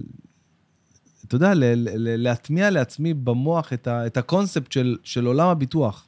מה זה בעצם? למה, למה אנשים משלמים עכשיו כל חודש פרמיות כאלה גבוהות ולא קורה כלום, אז פשוט... אז בוא אני אסביר. הנה, הכנסת יש. לקריס רוק, אה, יש לקריס רוק אה, אה, קטע ל- לביטוחים, הוא אומר אינשורנס, כאילו הוא אומר על אינשורנס. הוא אומר, אוקיי, אני משלם לכם כסף, ו... אה, in case, אה, כאילו, אה, במקרה ש- במקרה ש... כאילו, אה, in case shit happens, ככה הוא אומר, זה לא צריך לקרוא- לקרוא לזה אינשורנס, צריך לקרוא לזה in case shit. כן. עכשיו, הוא אומר, in case nothing was happened, shouldn't I, uh, I, need to, uh, I need to get my money back? כאילו, אומר, אם לא קרה כלום, אני לא אמור לקבל את כן. הכסף שלי בחזרה. בדיוק. אז זהו, אז, אז- בוא נדבר על ביטוח. תראה, קודם כל, ביטוח בבסיס, כדי שאנשים יבינו, זה העברת סיכון. יש לי משהו שהוא יקר לליבי, אם זה הרכב שלי, דרך אגב, אתה יודע, שאלו ישראלים, מה שלושת הדברים העיקריים להם בחיים, הם אמרו, המשפחה שלי, האוטו שלי והבית שלי, לא בהכרח בסדר הזה. גדול.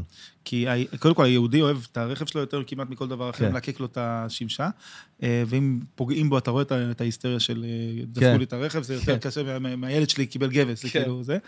אבל אה, הבסיס הוא שביטוח זה העברת סיכונים. אנחנו לוקחים דברים שהם יקרים לנו, נניח אה, החיים שלנו יקרים לנו, מעבירים לחברת הביטוח את האחריות, ואומרים, במקרה שאני אלך לעולמי לפני גיל הפטירה, שהרי תוחלת החיים לגבר היא 83, ל- 81, לאישה היא 83. אה, בחברות הביטוח מבטחות עד גיל 75 או עד גיל 80. למה? כי הן אומרות, למות בטוח נמות.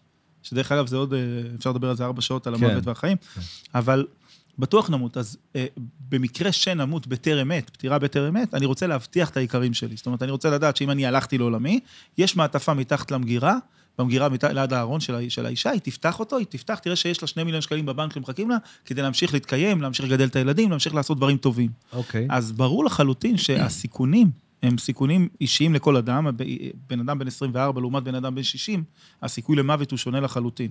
ברמת תמותה, כי זה מורכב מפציעה ותאונה, שבצעירים יכול להיות שיש לו סיכון יותר גבוה, כי הוא עושה יותר ספורט. כן, יותר... מהצד השני, מחלות, הלב, אז אתה יודע, אנחנו בסוף אנחנו מכונה. אז המצב של המכונה בגיל 20 הוא שונה מגיל 60, מעשן, כן. לא מעשן וכאלה. אז בסופו של דבר זה העברת סיכונים. עכשיו, צריך להבין ממה נובע בכלל העולם הזה שנקרא ביטוח, ודרך אגב, הוא עבר שינויים מטורפים בעשר שנים האחרונות. אחד, אז העברנו סיכון. שתיים, מה הסיכוי שיקרה דברים? אנשים לא מבינים את הערך. אז מוות, אם יקרה לי משהו, אני רוצה שלילדים יהיה כסף, זה ברור. אובדן כושר עבודה. זה ריסק בעצם? זה נקרא כן, זה נקרא ריסק. ריסק זה סיכון באנגלית, אוקיי. וה- והסיכון שיקרה לי משהו. אמרו, לא רצו להגיד ביטוח מוות. אוקיי. כאילו, זה ביטוח מוות. כן, זו מילה לא סקסית, אז אמרו כן. ביטוח חיים. אוקיי. יפה. שבתכלס הוא ביטוח שמבטח את החיים שלי, או ריסק במילה אחרת, והוא, במידה וקורה משהו, העיקרים שלי, מי שאני אחליט, יקבל את הכסף במקרה פטירה, שהוא יוכל להמשיך את החיים. למה לא משנים את זה גם לבתי חולים? קרא לזה בבית מרפא. נכון, למה? נכון. אוקיי, אז אז יש את חכם, הריסק. כן, לגמרי. יש את הריסק. כן, אם אני לא חולה, מה אני עושה בבית נכון, חולים? כן. באתי לא ל... חולה. יש לי ילדה, מה יכול להיות? בית נכון. בית, בית, כן, בית- נחשוב בית על מרפא, משהו. נחשוב. נחשוב על משהו. אוקיי, אז אה, זה הריסק. אתה אומר שאתה. אובדן כושר עבודה מן הסתם. אובדן כושר עבודה בא ואומר, אני עובד ואני רוצה להכניס כסף, אם מחר אני לא עובד, אין לי כסף, מה אני אעשה עם המשפחה שלי? אז אתה מבטח את עצמך באובדן כושר עבודה דרך הפנסיה או פרטי, ואומר, אם קורה לי מקרה קיצוני, מעל שלושה חודשים שאני יושב בבית, אני רוצה שהמשפחה שלי תקבל כסף. אוקיי. והדבר השלישי הוא הביטוח ביטוח בריאות. זה מצחיק, כי אנשים לא מבינים את המשמעות של ביטוח בריאות, וייקח לי דקה להסביר. אוקיי.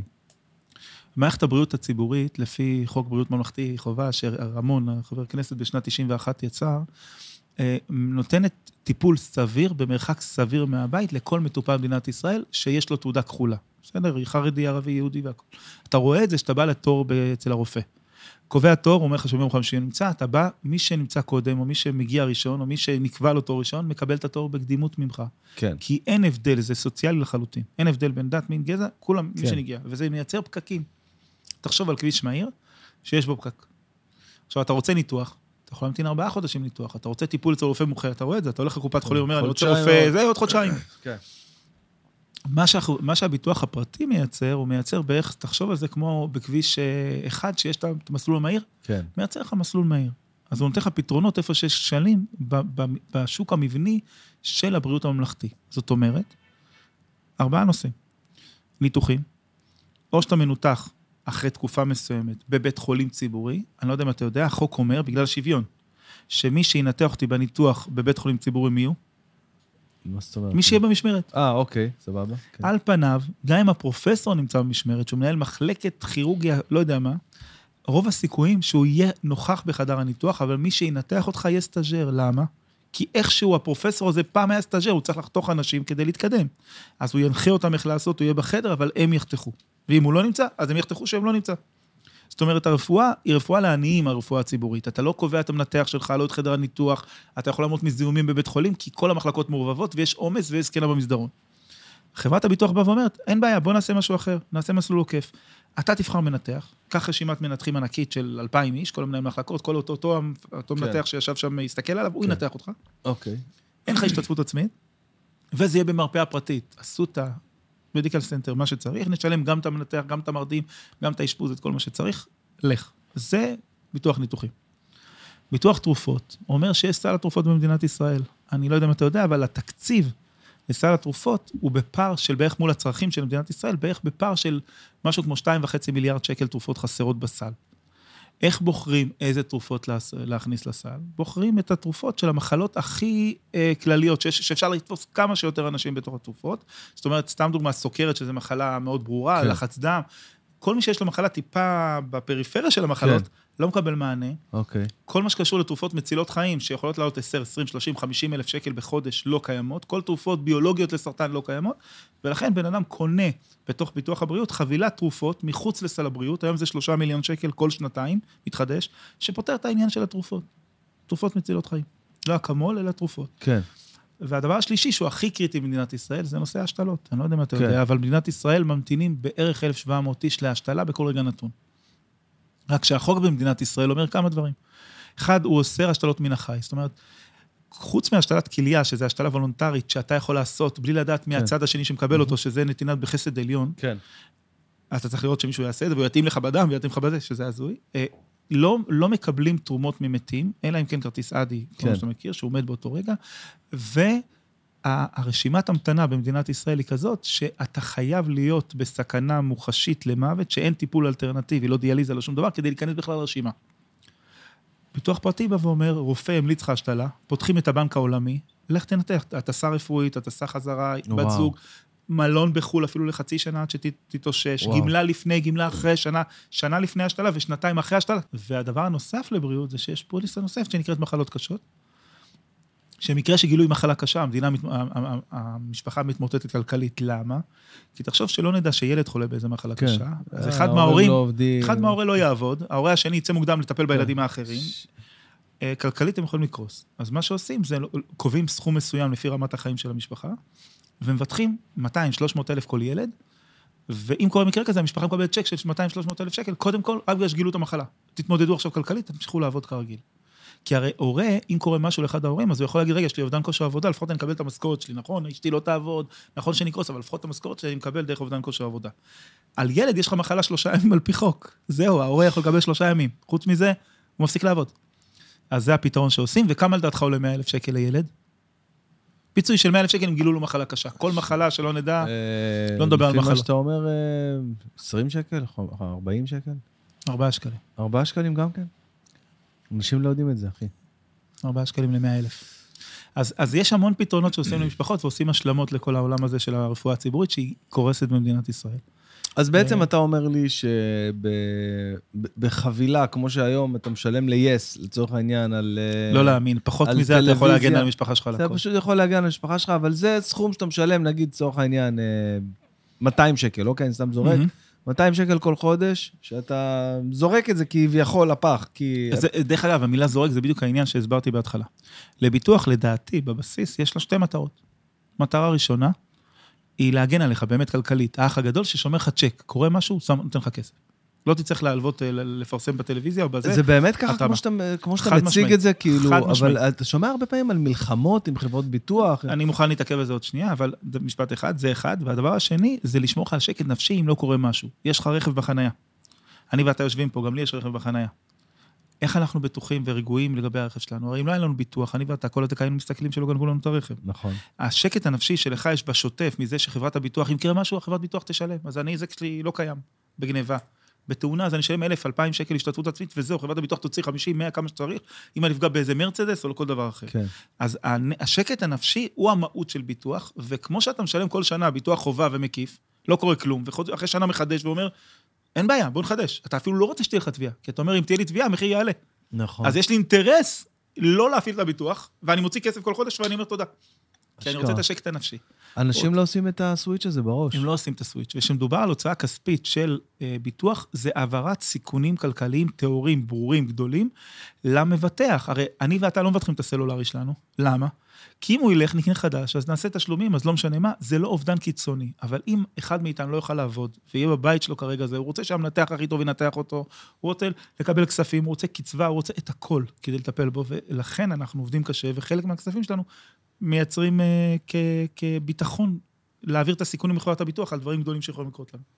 איך אני שמח שבאת, אתה לא מבין, בואנה, תשמע. איזה קטע. לי... לא, זה לא רק הסדר הזה, זה, זה יותר ה...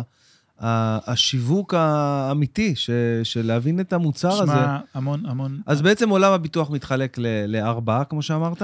קצת יותר, כי ביטוח, אה, היום הס... יש... ביטוח הסיעוד שהיה, כבר אה, לא אוקיי. משווקים אותו, זהו, ביטוח אז- תאונות אישיות כבר לא כל כך משווקים אותו, אז היינו שישה, היינו שישה, נותרו ארבעה. אז יפה. היינו. שישה. בדיוק. אז אה. יש לנו את הריסק, שמקרה מוות. יש לנו את מחלות קשות. המחלות קשות. את הבריאות, הבר- כאילו, ההשתלות. בריאות, כן, זה כל הביטוח בריאות. השתלות, תרופות, ניתוחים, אוקיי. הבריאות והאובדן כושר עבודה. אובדן כושר עבודה. זה מה שנותר לנו היום. הרגולציה הורגת את הענף הזה. אה, נוצרה סיטואציה שחברות הביטוח מוציאות המון כספים על... אה, ביט- אתה יודע, זה מצחיק, אתה אמרת, דיברת על הנושא הזה של... יש ויכוחים עם חברות הביטוח. כן. במקור, חברת הביטוח צריכה להגן על כולנו. הרי כולנו שמנו בקופסה הזאת, שמנו ביחד כולנו כסף קטן, נניח 200 שקל למשפחה, כן. כולנו ביחד, בסוף נוצר שם קופה של 200 מיליון, וממנה צריכים לשלם את התביעות. אז חברת הביטוח אומרת, אני בודקת את התביעה של הבן אדם שמגיש בפניי. מגיע לו, יקבל, אין כאן שאלה בכלל. אבל אם לא מגיע לו, לא יקבל. סתם לדוגמה, מגיע בן אדם לניתוח, הוא מבוטח שנה בחברת, בביטוח פרטי, מגיע לחברת ביטוח, מגיש לה מסמכי תביעה על ניתוח. חברת הביטוח מוציאה, אומרת, הנה, זה ניתוח מכוסה בפוליסה, אין בעיה, הכל בסדר, הכל בסדר. תוציא לי בבקשה תמצית מידע רפואי, אני רוצה לדעת שזה, שהאירוע הזה לא התחיל לפני. אוקיי. ואז היא מגלה שלפני שנה וחצי, הוא היה בבדיקות, והלך ועשה סיטי ועשה הכל זה, זה, לאגב, לעמוד שדרה, על אותו מקרה. ועכשיו הוא החמיר ומנותח, זה לא מכוסה. עכשיו, הלקוח אומר, שילמתי שנה ולא מגיע, ולא מגיע ואתם גנבים. הם לא מגנבים. שאלו אותך בשאלון שנכנסת, האם יש לך בעיות עמוד שדרה וזה וזה, אמרת לא. אמרת לא. היית אומר כן, היו אומרים לך, או תשלם טיפה יותר, או נחריג אה. לך את הדבר הזה. קח בחשבון שאת זה תעשה דרך הציבורית. החוכמה היא להיכנס לביטוח שאתה בריא, לא שאתה חולה. לא בגלל שלא שאתה צריך משהו עוד דקה. אז, אז אני רוצה להגיד לכל מי ששומע את הפודקאסט הזה, אני גם אה, אעשה איתך סקירה. חלק מהעסקים שלך זה גם, יש לך חברת ביטוח, לפידים, איפה שצילמנו עכשיו, נכון? סוכנויות ביטוח. אה, סוכנויות, כן, סוכנויות סו- ביטוח. כן, לא חברת ביטוח, כן, כן. אה, חברת ביטוח זה חברת היצרנים, ביטוח זה מגדל. הגדולים, יש מגדל, כמה, איזה חמש או שש? לא, הם, לא, אני אסביר, זה חשוב. אנשים מתבלבלים. אוקיי, היצרנים, מגדל, הראל, פניקס, כלל, איילון. כל החברות האלה, מנורה בוודאי, כל החברות הגדולות האלה, הם יצרנות, יצרני ביטוח, הם חברות ביטוח, הן משלמות את התביעות. אוקיי. סוכנויות ביטוח זה broker, broker, זה גוף כן. שמתווך בינך לבין חברת הביטוח, כמו תיווך דירה. ההבדל הוא שבזמן תביעה, הוא אני הופך להיות ה buffer. מה זה אומר? אתה מגיש אליי תביעה, אני בודק את הדברים, מפנה אותך לרופאים, לקבל את כל האישורים, את הכל, ומגיש לחברת הביטוח. אתה מקבל את השירות ממני ברגע שאתה תובע. אז זה יוצר שני דברים. אחד, אני יכול לכוון אותך מול הרופאים, הכל, לקבל את המסמכים הנכונים, ולא להגיד לך, התביעה נדחתה כי אה, שכחת לציין משהו. ושתיים, אני יכול לתת לך שירות יותר טוב מאשר להמתין על קו 40 דקות עכשיו מול חברת הביטוח, כי אני מטפל מולם ישירות. זה התפקיד של סוכן ביטוח במדינת ישראל, והרבה פעמים אנשים מסתכלים על העניין הזה של סוכן יטוס לחו"ל מחר, כי חברת הביטוח תיתן לו איזה פרס, כן, או סוכן ביטוח זה- יחתים אותך בלי להגיד לך כלום. אה, יש קצוות בכל דבר, אבל בבסיס, באמת, מעמד סוכן הביטוח בישראל, היום סוכן ביטוח צריך להיות בוגר תואר ראשון. הוא לא יכול לא להבין כלכלה, זהו, זה כבר לא... הוא לא יכול להבין, לא, המבחנים, המבחנים היום זה יותר, אני עורך דין, כן? אוקיי. הבחינות להיות סוכן ביטוח בישראל יותר קשות מבחינות לשכה. עכשיו אנשים יכעסו עליי כי יגידו זה וזה, אבל זה, זה אמיתי. צריך לדעת מקרו ומיקרו וכלכלה ולדעת אה, בטא ולדעת לנתח אג"חים בשביל להיות איפשהו. זה, זה קצת מה ש... שהיה מציק ל... ל... להרבה אנשים, שהם הם היו רואים את, ה... את הסוכני ביטוח כמו נגד כזה בצבא שמרוויח מלא כסף, והוא בעצם, אה, וואלה, מה יכול להיות אם לא, אתה יודע, היה לו מזל ונהיה סוכן ביטוח, אבל בעצם, אתה אומר שזה. לא בדיוק ככה. העולם השתנה לחלוטין. הדור החדש של סוכני הביטוח בישראל, כמה פעמים מתקשרת אליי ביום אמא שלי? כן, מאז. וואו, מאז, איזה כיף. אין כן, הלימה. אין הלימה. אז, אה, אז זהו, אז, אז באמת אה, עשית לי סדר. ו, ומבחינת הפיננסים, הפיננסים זה בעצם אה, אה, מוצרים כאילו שעכשיו לצורך העניין, אם אני, יש לי, טוב, זה גם עשינו ביחד, יש לי 500 אלף שקל ואני לא רוצה עכשיו להיכנס לדירה, אז יש כל מיני מכשירים פיננסיים. זהו, אז בוא, אז בוא אני, אני אעשה בקצרה את, ה, את, ה, את העולם הזה שנקרא עולם הפיננסים. העולם שלנו בעולם הפיננסים מחולק לשני חלקים. החלק הפטור והחלק החייב. פשוט. החלק הפטור זה כספים ששמתי באפיקים של עולם פנסיוני, עולם של חיסכון ארוך טווח, שהמחוקק אמר לי, תקשיב, אם תשקיע לטווח ארוך, אני לא לוקח מיסים. המס במדינת ישראל על רווחי הון זה 25% מכל מה שאני ארוויח. אוקיי. כמו לזכות באח הגדול, לזכות נכון. משהו אחר, לוקחים לך לזכות מס. זה הון או בלוטו. אבל בשוק ההון יש כמה מכשירים שהמחוקק מאז ומתמיד אמר, אלה מכשירים פטורים. תהיה, אני אתן לך דוגמה הכי יפה שכולם מכירים, קרן השתלמות. קרן השתלמות, בדיוק. קרן השתלמות, המחוקק בא ואמר, מעל שש שנים, היא פטורה ממס. קח את הכסף מזומן עד תשלם שקל מס. הוא כמובן הגביל אותה בסכומים שאתה יכול בשנה לשים, 18,000 ומשהו, בשנה. זה המקסימום שאתה יכול להפקיד לתוך הקרן, לא משנה כמה אתה מרוויח. מעבר לזה אתה יכול להפקיד, אבל זה, זה לא פטור. אז זה דוגמה לכספים ארוכים, זה קופות גמל, זה קרנות השתלמות. העולם השני הוא העולם החייב. מה זה החייב? זה אומר שיש לך כסף עכשיו בבנק, שילמת כבר מיסים במדינת ישראל, שילמת אה, מס חברות ודיבידנד, אם הוצאת את זה מגוף, אה, אם אתה, אם אתה עצמאי, שילמת על זה מס הכנסה ולקחת משכורת הביתה, ואתה רוצה להפקיד אותו חזרה בשוק ההון, ואז יש מכשירים בשוק ההון להשקעות. בתי השקעות יודעות לעשות את זה דרך קרנות נאמנות שלהם או דרך ניהול תיקים. אה, אבל העולם האחר הוא נניח פוליסות חיסכון, שמדמות קופות גמל עם, עם, עם טווח השקעה לטווח ארוך, מייצרות את ה-6-7 אחוז בשנה ב- בשוק עולה, אה, מפזרות את הסיכונים נכון, דרך אגרות חוב ודרך מניות, וזה אחלה נתיב השקעה להשקיע כסף, גם קטן וגם גדול דרך אגב. אתה יכול להשקיע גם 100 שקלים, כאילו זה היתרון. אה, אז זה עולם ההשקעות בבסיס. אוקיי. אנחנו פוגשים אותם, את העולם ההשקעות כל היום, והכי הרבה לקראת פרישה. בן אדם מעל גיל 60 צריך להתחיל לתכנן את החיים שלו, לדעתי הרבה לפני, אבל לפני גיל 60, מקסימום גיל 60 צריך להתחיל לתכנן את החיים שלו לקראת פרישה, ואז אנחנו יודעים להגיד לו, חסר לך פה וצריך להפקיד פה יותר, ותעשה כאן שינויים, ותעשה פה זה, כדי להתאים את, ה, את העולם הגיל השלישי שלו לכסף שהוא יצטרך בשוטף. זאת אומרת, אם הוא צריך 20 אלף שקל בחודש ויש לו פנסיה, והפנסיה נותנת לו 6,000, הוא בבעיה. ובגלל זה אני מעדיף לפגוש אותו בגיל 40. אבל אם פגשתי אותו בגיל 60, אני יכול להתחיל לדבר איתו על חלוקה של מס, איך לחסוך מס בפרישה, איך לטפל בדברים. אז זה העולם שלנו, זאת אומרת, העולם- הפיננסי. וגם את זה יש לך תחת ה... יש לנו. הכל, כן. יש לך הכל. אז אה, נשים אה, זה, אתה יודע, כישורים, לינקים, כי אתה יודע, אנשים שומעים את הפודקאסט, אה, מעניין אותם. אה, אז ביוטיוב, חבר'ה, מי ששומע בספוטיפיי או באפל או בכל האפליקציות האודיו אה, למיניהם, אז אה, אני, אה, אם אתם לא יודעים, אז יש אותנו גם ביוטיוב, אפשר לראות. אה, למי שחשקה נפשו לראות את כל הפודקאסט הזה, שזה מטורף.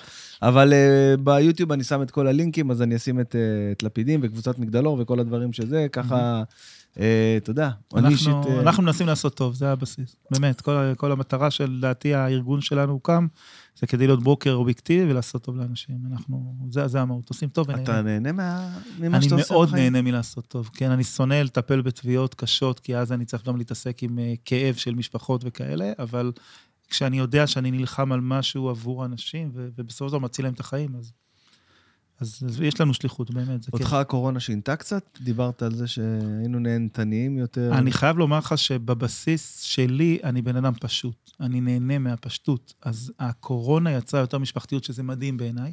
נתנה לנו יותר זמן להיות בבית, יותר זמן עם אנשים שאוהבים. אני יודע שהרבה אנשים אה, בקורונה התפוצצו והתפרקו לרסיסים בכל מה שקשור ל... ל, ל אתה יודע, אתה עובד על אוטומט כל הזמן בווליום. מטורף, פתאום אין לך כלום ואתה מאבד את עצמך.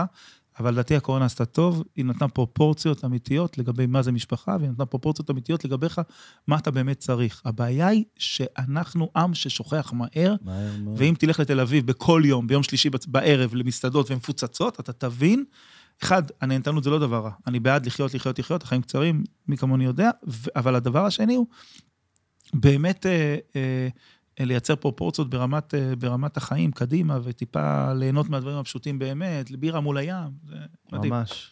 מדהים בעיניי. טוב, הגענו לחלק הכי אה, חשוב בפודקאסט. השאלה של תום. טוב, טוב, טוב. היי, טוב, היי, מה העניינים? מעולה. נהניתי. כן, לא איזה יודע. מעניין, אמרתי לכם. לא תכננו, אני יודע, מה שיצא. ברור. מגניב. אולי נעשה את זה על בסיס שבועי, יוסי, זה... אני על בסיס אה, חודשי מוכן. לפתוח. אין לי בעיה, תשאל, תגיד על מה אתה רוצה לדבר ונדבר. אז תראה, השאלה שלי. בוא נצא מנקודת הנחה שאתה אדם חכם. אה. לא, אני אומר, לא, לא אמרנו שאתה חכם. כן, יצא מנקודת הנחה כן. כזה. זה שאתה אדם חכם, רבים טועים, רבים טועים. וכו' וכו' וכו' וכו'. מעניין אותי, אתה יודע, אולי זה בנאלי, אבל מאיפה זה בא? כאילו, ההורים שלך לא ידעו, אז אתה טרחת ללמוד, ההורים שלך, אתה יודע, הסביבה שגדלת בה הייתה במצוקות כאלה ואחרות, אז הלכת לתחומים כאלה. מאיפה זה בא? אה, אני אומר לך איזה את זה... שאלה, בואנה, אני. אומר לך את זה בצורה מאוד פשוטה, אני גם מחנך את הילדים שלי שיהיו בריאים, להיות אותו דבר, חוקרים. אני פותח, כל פעם שמישהו שואל אותי שאלה, ואני לא יודע את התשובה, אני חוקר. זה אני. במהות שלי, אני בן אדם שרוצה לדעת. זאת אומרת שאם ישבתי בת... מול טלוויזיה ודיברו על נושא מסוים ואני לא מבין אותו, אני אשב ואני אקרא עליו, ואני לא אסתפק בוויקיפדיה, ואני אנסה להבין אותו עד הסוף, כי לדעתי, הידיעות זה, זה המהות שלנו כבני אדם. עכשיו, אתה צובר לאורך הדרך, אני בן 45, אתה צובר המון ניסיון לאורך החיים אה, על, על דברים, ואם אתה מעמיק בהם, אז אתה מצליח. אני אתן לך דוגמה הכי פשוטה, וזה, אם מישהו שומע אותי, זה המתנה היחידה שאני יכול לתת לו מפה, מעבר לכל הדברים שנאמרו. התפקיד שלנו כהורים זה לגדל דור המשך. איך הילדים שלנו ייראו, זה איך שאנחנו נראה. אם, אבא, אם הבן שלי יגיע הביתה ואני אשכב על הספה ויראה טלוויזיה ולא יתייחס אליו, אז הוא יהיה, הוא יהפוך להיות אבא כמוני, והוא יסתכל על הטלוויזיה כאותו דבר, והוא ישים את הילדים שלו בצד וישאלו אותו שאלות. אבל אם הוא ישאל ויחקור ויגיד לילדים שלו, תקשיב, כל רגע שיש לך להיות בשיעור, תהיה בו, 100%. אין דבר כזה לצייר על נייר, אין לדבר עם חברים בהפסקה, תעשה מה שצריך, אבל תהיה, תהיה שקדן, תלמד. זה לא משנה אם המורה משעממת, זה לא משנה אם השיעור הוא לא רלוונטי, זה לא משנה אם זה ייתן לך כוח או לא. אתה מלמד אותו ללמוד, אז כל החיים הוא ילך וילמד, וכל החיים הוא ירצה לדעת יותר, וזה לדעתי הסוד של... אתה יודע, אבל זה, זה, אבל זה, שעה פה, שעה שם. אבל זה משהו שלימדו אותך, או שאתה לא. הבנת את זה לבד? אני חושב שלא הייתה לי דרך אחרת לצאת מהשכונה בלי לדעת.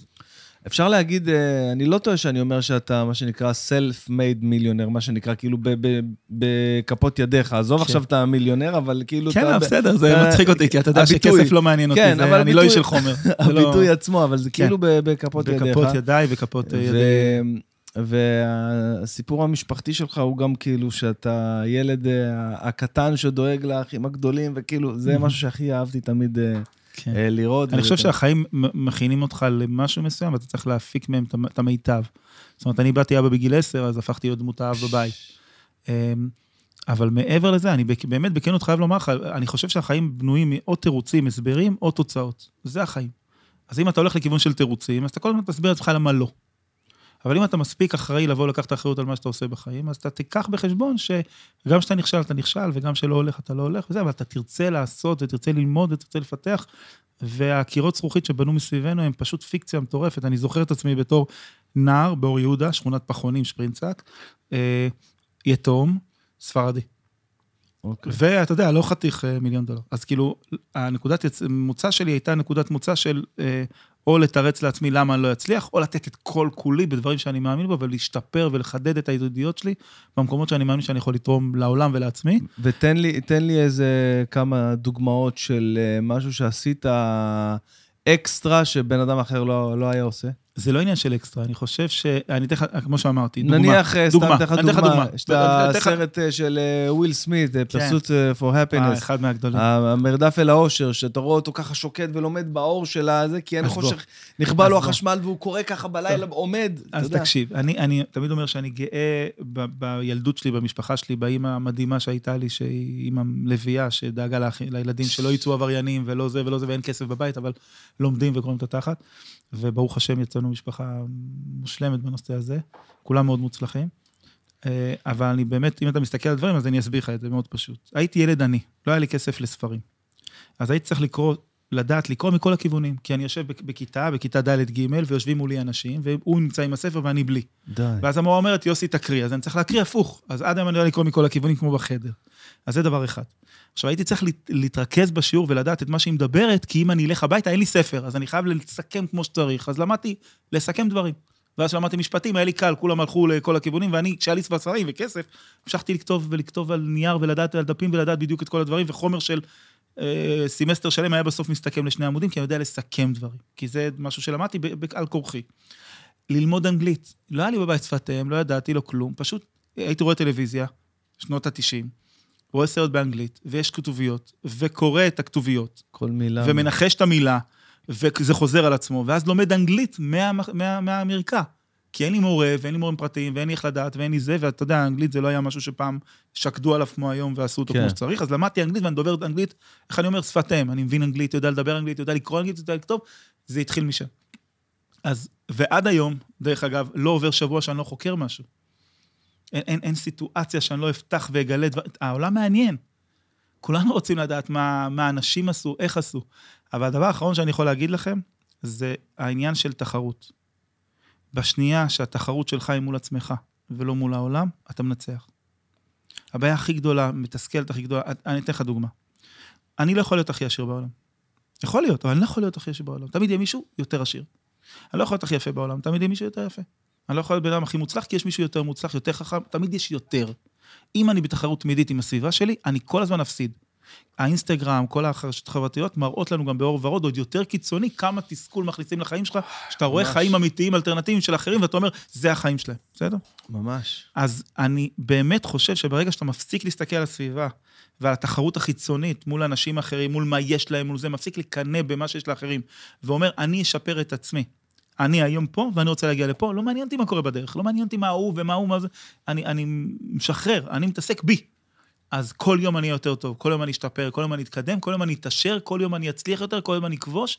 צריך קצת אומץ, צריך קצת שכל, אבל בבסיס, אנשים שמסתכלים לצדדים לא מגיעים לשום דבר, כי הם לא רואים את הדרך, הם נופלים לתוך תהום. אלה שמסתכלים מהדרך כל הזמן, נזהרים, עושים את הדברים נכון, מה נכון לנו? פשוט מצליחים, כי זה החיים. פשוט, פשוט אמרנו, התמדה. אה, תום, הקלטת את זה? יש רגעים שזה בלתי נמנע. יפה מאוד. אה, טוב, אני. רוצה, אני רוצה להגיד לך שזה היה אחד הפודקאסטים שהכי נהניתי, והיו לי פודקאסטים. גם אני, גם אני. והיו לנו פודקאסטים, אה, והחכמתי, ועשית לי חשק פשוט לדבר איתך יותר במהלך השבוע. ל- אני אמרתי לך בכיף, אני תמיד ולא רק זמין לשים בשבילך. על השטק יודע. תמיד זמין בשבילך. דרך אגב, תספר להם שאני מדי פעם גם זורק בדיחות, אני בן אדם מצחיק, אה, אני לא בן אדם רע. רגע, בוא, בוא נספר אה, לסיום, לסיום את אה, את הקטע המצחיק שהיה לנו עם ה... יאללה. יאללה. אני מספר אתה או אתה? מספר, אתה, דיברתי הרבה, די, תן לי קצת. טוב, תקשיב, זה אני מצחיק. אאשר, אני אבל אאשר שזה נכון. אני ויוסי עובדים לפני, לדעתי, עשור. אתה יודע, עכשיו נפל לי האסימון תוך כדי שאתה מדבר, שכל הדברים הגדולים שהיינו עושים עם יובנק ו...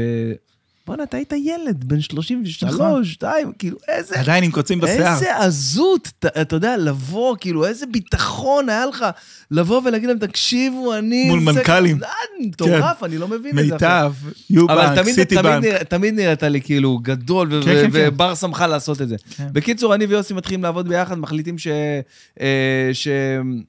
אה. מקימים איזה ממש מערכת מאפס, מדהימה, מערכת כן. מדהימה, עבדתי אז במגדל שוק ההון. בקיצור, לא משנה, התחלתי לעבוד מהבית בהתחלה, נכון? כן, כי לא היה לנו הייתי עובד משרדים, מהבית, לא התחלנו משרדים, צנוע. חיפשנו משרדים, עשינו כן. רעיונות עבודה לאנשים בבתי קפה. תקשיב, אתה מפה רואה, אם לשם, אתה חולם, אתה מגשים. זה חבל. על הזמן. מפה לשם, אה, היה לי איזה מחשב ישן בבית, אבל יוסי אמר לי, הנה, קח, יש לי איזה מחשב, מ... לא יודע, מ... שלי, זה מחשב כן, שלי. מחשב שזה, קח את זה, הביא לי תיק כזה שחור עם מחשב, ו... והתחלתי לעבוד. עכשיו אה, התחלנו לעבוד עם ה... אה, ב- ביד אליהו. סגולה אחד- גם. סגולה, כן, כן. גם התחלנו לעבוד. אז יום אחד הייתי הולך עובד שם, יום אחד פה, יום אחד... בקיצור, מפה לשם, אני, היה איזו תקופה של אה, כזה חורף כזה, בין עונות כזה, כמו כן. שעכשיו יש לי את ה... את ה- אתה יודע, את החילופי עונות האלה, את הצרידות והזה. אז אני, אתה יודע, עושה לעצמי, אה, לוקח אה, כל מיני דברים, ג'ינג'רים, עניינים, שיבה, נאנה, שם בתיק. ו... וכאילו ככה, ממשיך את היום. טוב, עברנו, התקדמנו, הקמנו את המשרדים כבר, ואז כבר לא הייתי צריך את הלפטופ, אז החזרתי ליוסי את התיק. אמר לי, קח את התיק. יום אחד הוא קורא לי, תום, תקשיב, יום אחד הוא קורא לי ל... ל... סתם, למשרד, ואתה יודע, אנחנו כל הזמן צחוקים בינינו, מדברים אחי, זה... פתאום אני רואה אותו רציני, הוא אומר לי, בוא, אה, בן, אני צריך לדבר איתך על משהו, בוא, שב. תשב וזה. עכשיו, הוא יושב לי- מולי כמו איזה מנהל עכשיו, ש- כמו איזה אה, קצין ששופט, כן. שים קומטה, אני צריך כן. לדבר איתך. והוא אומר לי, תראה, אתה כמו אח שלי הקטן, אני אוהב אותך, אני זה, הכל טוב ויפה, תעשה מה שאתה רוצה, באמת, אין לי בעיה, אני... תעשה מה שזה, אבל עבודה ועבודה, ויש גבולות, ולא יכול להיות שאתה תעשה סמים... אני עורך דין, ואני עורך דין. ואתה יכול... לא יכול להיות שאתה תעשה סמים בזמן עבודה, אני סומך עליך שאתה עובד, ואני, אני עכשיו, אני לא יודע אם לצחוק או לבכות. מצד אחד, אני חושב שאתה מותח אותי או משהו כזה. מצד שני, אומר, רגע, אולי, אולי הוא רציני, אולי... עשי-" עכשיו, אני בחיים, שאתה יודע, תום, אתה לא נגעתי בכלום, אחי, לא... שום דבר, בח... עד היום, אגב. ואני אומר לו, ואני אומר לו, מה, על מה אתה מדבר? יוסי כאילו אומר, "די, די, בן, בוא, לפחות תודה, תגיד. עזוב, אני, אני ו- ושלי ראינו זה, לקחנו את הזה, העברנו את זה כבר באסלה. אני אומר לו, יוסי, על מה אתה מדבר? די, נו, היה לך גראס, בתוך התיק היה לך שם גראס. אני חושב בראש, אני אומר, אולי מישהו שתה לי משהו, אולי מישהו רוצה להתנקם בי, לא יודע. אני אומר, מה, פתאום אני נזכר שהייתי לוקח ל, ל, ל, לסגולה שם, למשרדים, הייתי לוקח מלא שיבה בשקית שסבתא שלי הביאה לי, שיבה מיובשת. עכשיו, עכשיו אני אומר, אני לא יודע מי יותר דפוק. אני או הוא שהוא לא יודע איך זה נראה אפילו, אחי. הבן אדם לא יודע איך זה נראה. אם אתה לא מריח שיבה, יש לזה ריח הכי חזק שיכול להיות. איזה מצחיק. כן, אחד החזק. אבל באותו, אחד באותו. רגע, באותו רגע, אתה האמנת לי באותו רגע, כאילו, או שאמרת, טוב, אולי אני מערבב לא, לא, אותך"? אני הבנתי את זה תוך- שנייה? נחת לי ה- האסימון. אמרתי, נכון, כן, שיבה, אני מכיר, כן, זה זה היה שיבה. אבל אתה בא אבל- מבית שכל היום רק שותים שיבה. כן. אבל תשמע, זה היה נראה, זה היה. כאילו, אתה יודע, זה נמעך בתוך התיק עם הכל. אה, זה נראה כמו אבקה, אבל זה היה... לא, אני גם, אתה יודע, אני באמת, גדלתי בעיר מאוד, בתי עיר הפשע והרשע קוראים לזה כן. והכל. וראיתי סמים מול הפרצוף שלי כן. של אנשים לאורך השנים, ותמיד התרחקתי להוציא, לא עניין אותי לראות. וגם כן. מישהו נמצא, אני אני הולך לצד השני.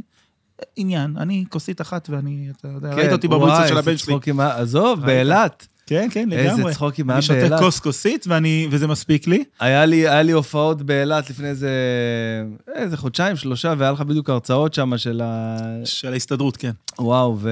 ואז, ב... ואז אחרי זה ב... בלילה נפגשנו ב... בחיים לא ראיתי אותך ככה. כן, אני שתי לו, על כוסות. מה אתה? על בירה. על בירה, כן, אני שתי כוסות ואני מחייך וטוב לי. ואני, ב, ואני במצב רוח טוב, אה, אבל זה מספיק לי וזה כיף וזה, זה, דרך אגב, הסמים הכי טבעיים והכי נכונים בחיים הם אה, הצלחה, אושר, הם סיפוק, שמחה, הם משפחה. סיפוק.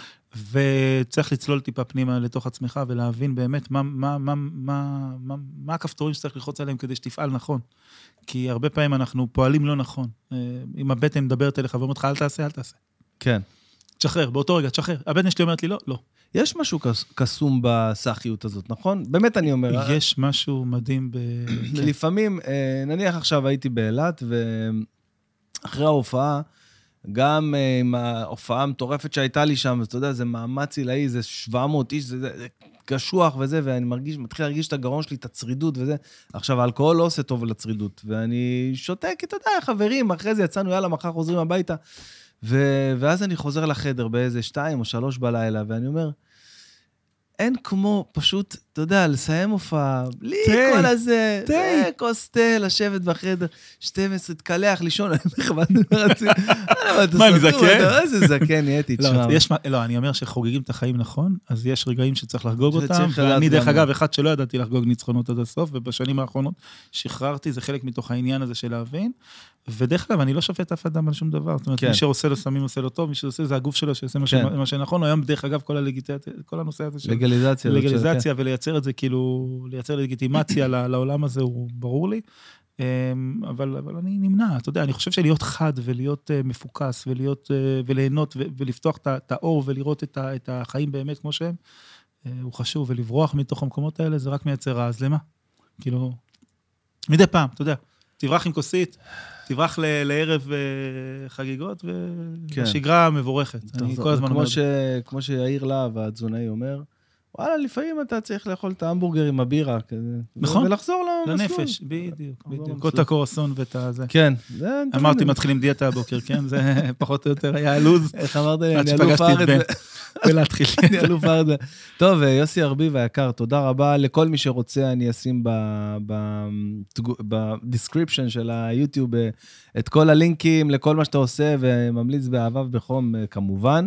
אה, תודה רבה לכל הספונסרים שלנו, לנגישי הרמה ושינוע, לשליש גן עדן, לשטיח האדום, לרוטנברג, לארליך על הציוד צילום, לאני בוק, האפליקציה הגאונית שהולכת לשנות את עולם הספרים בישראל, ולג'ייקוב רהיטי יוקרה ו- ו- ו- ו styling.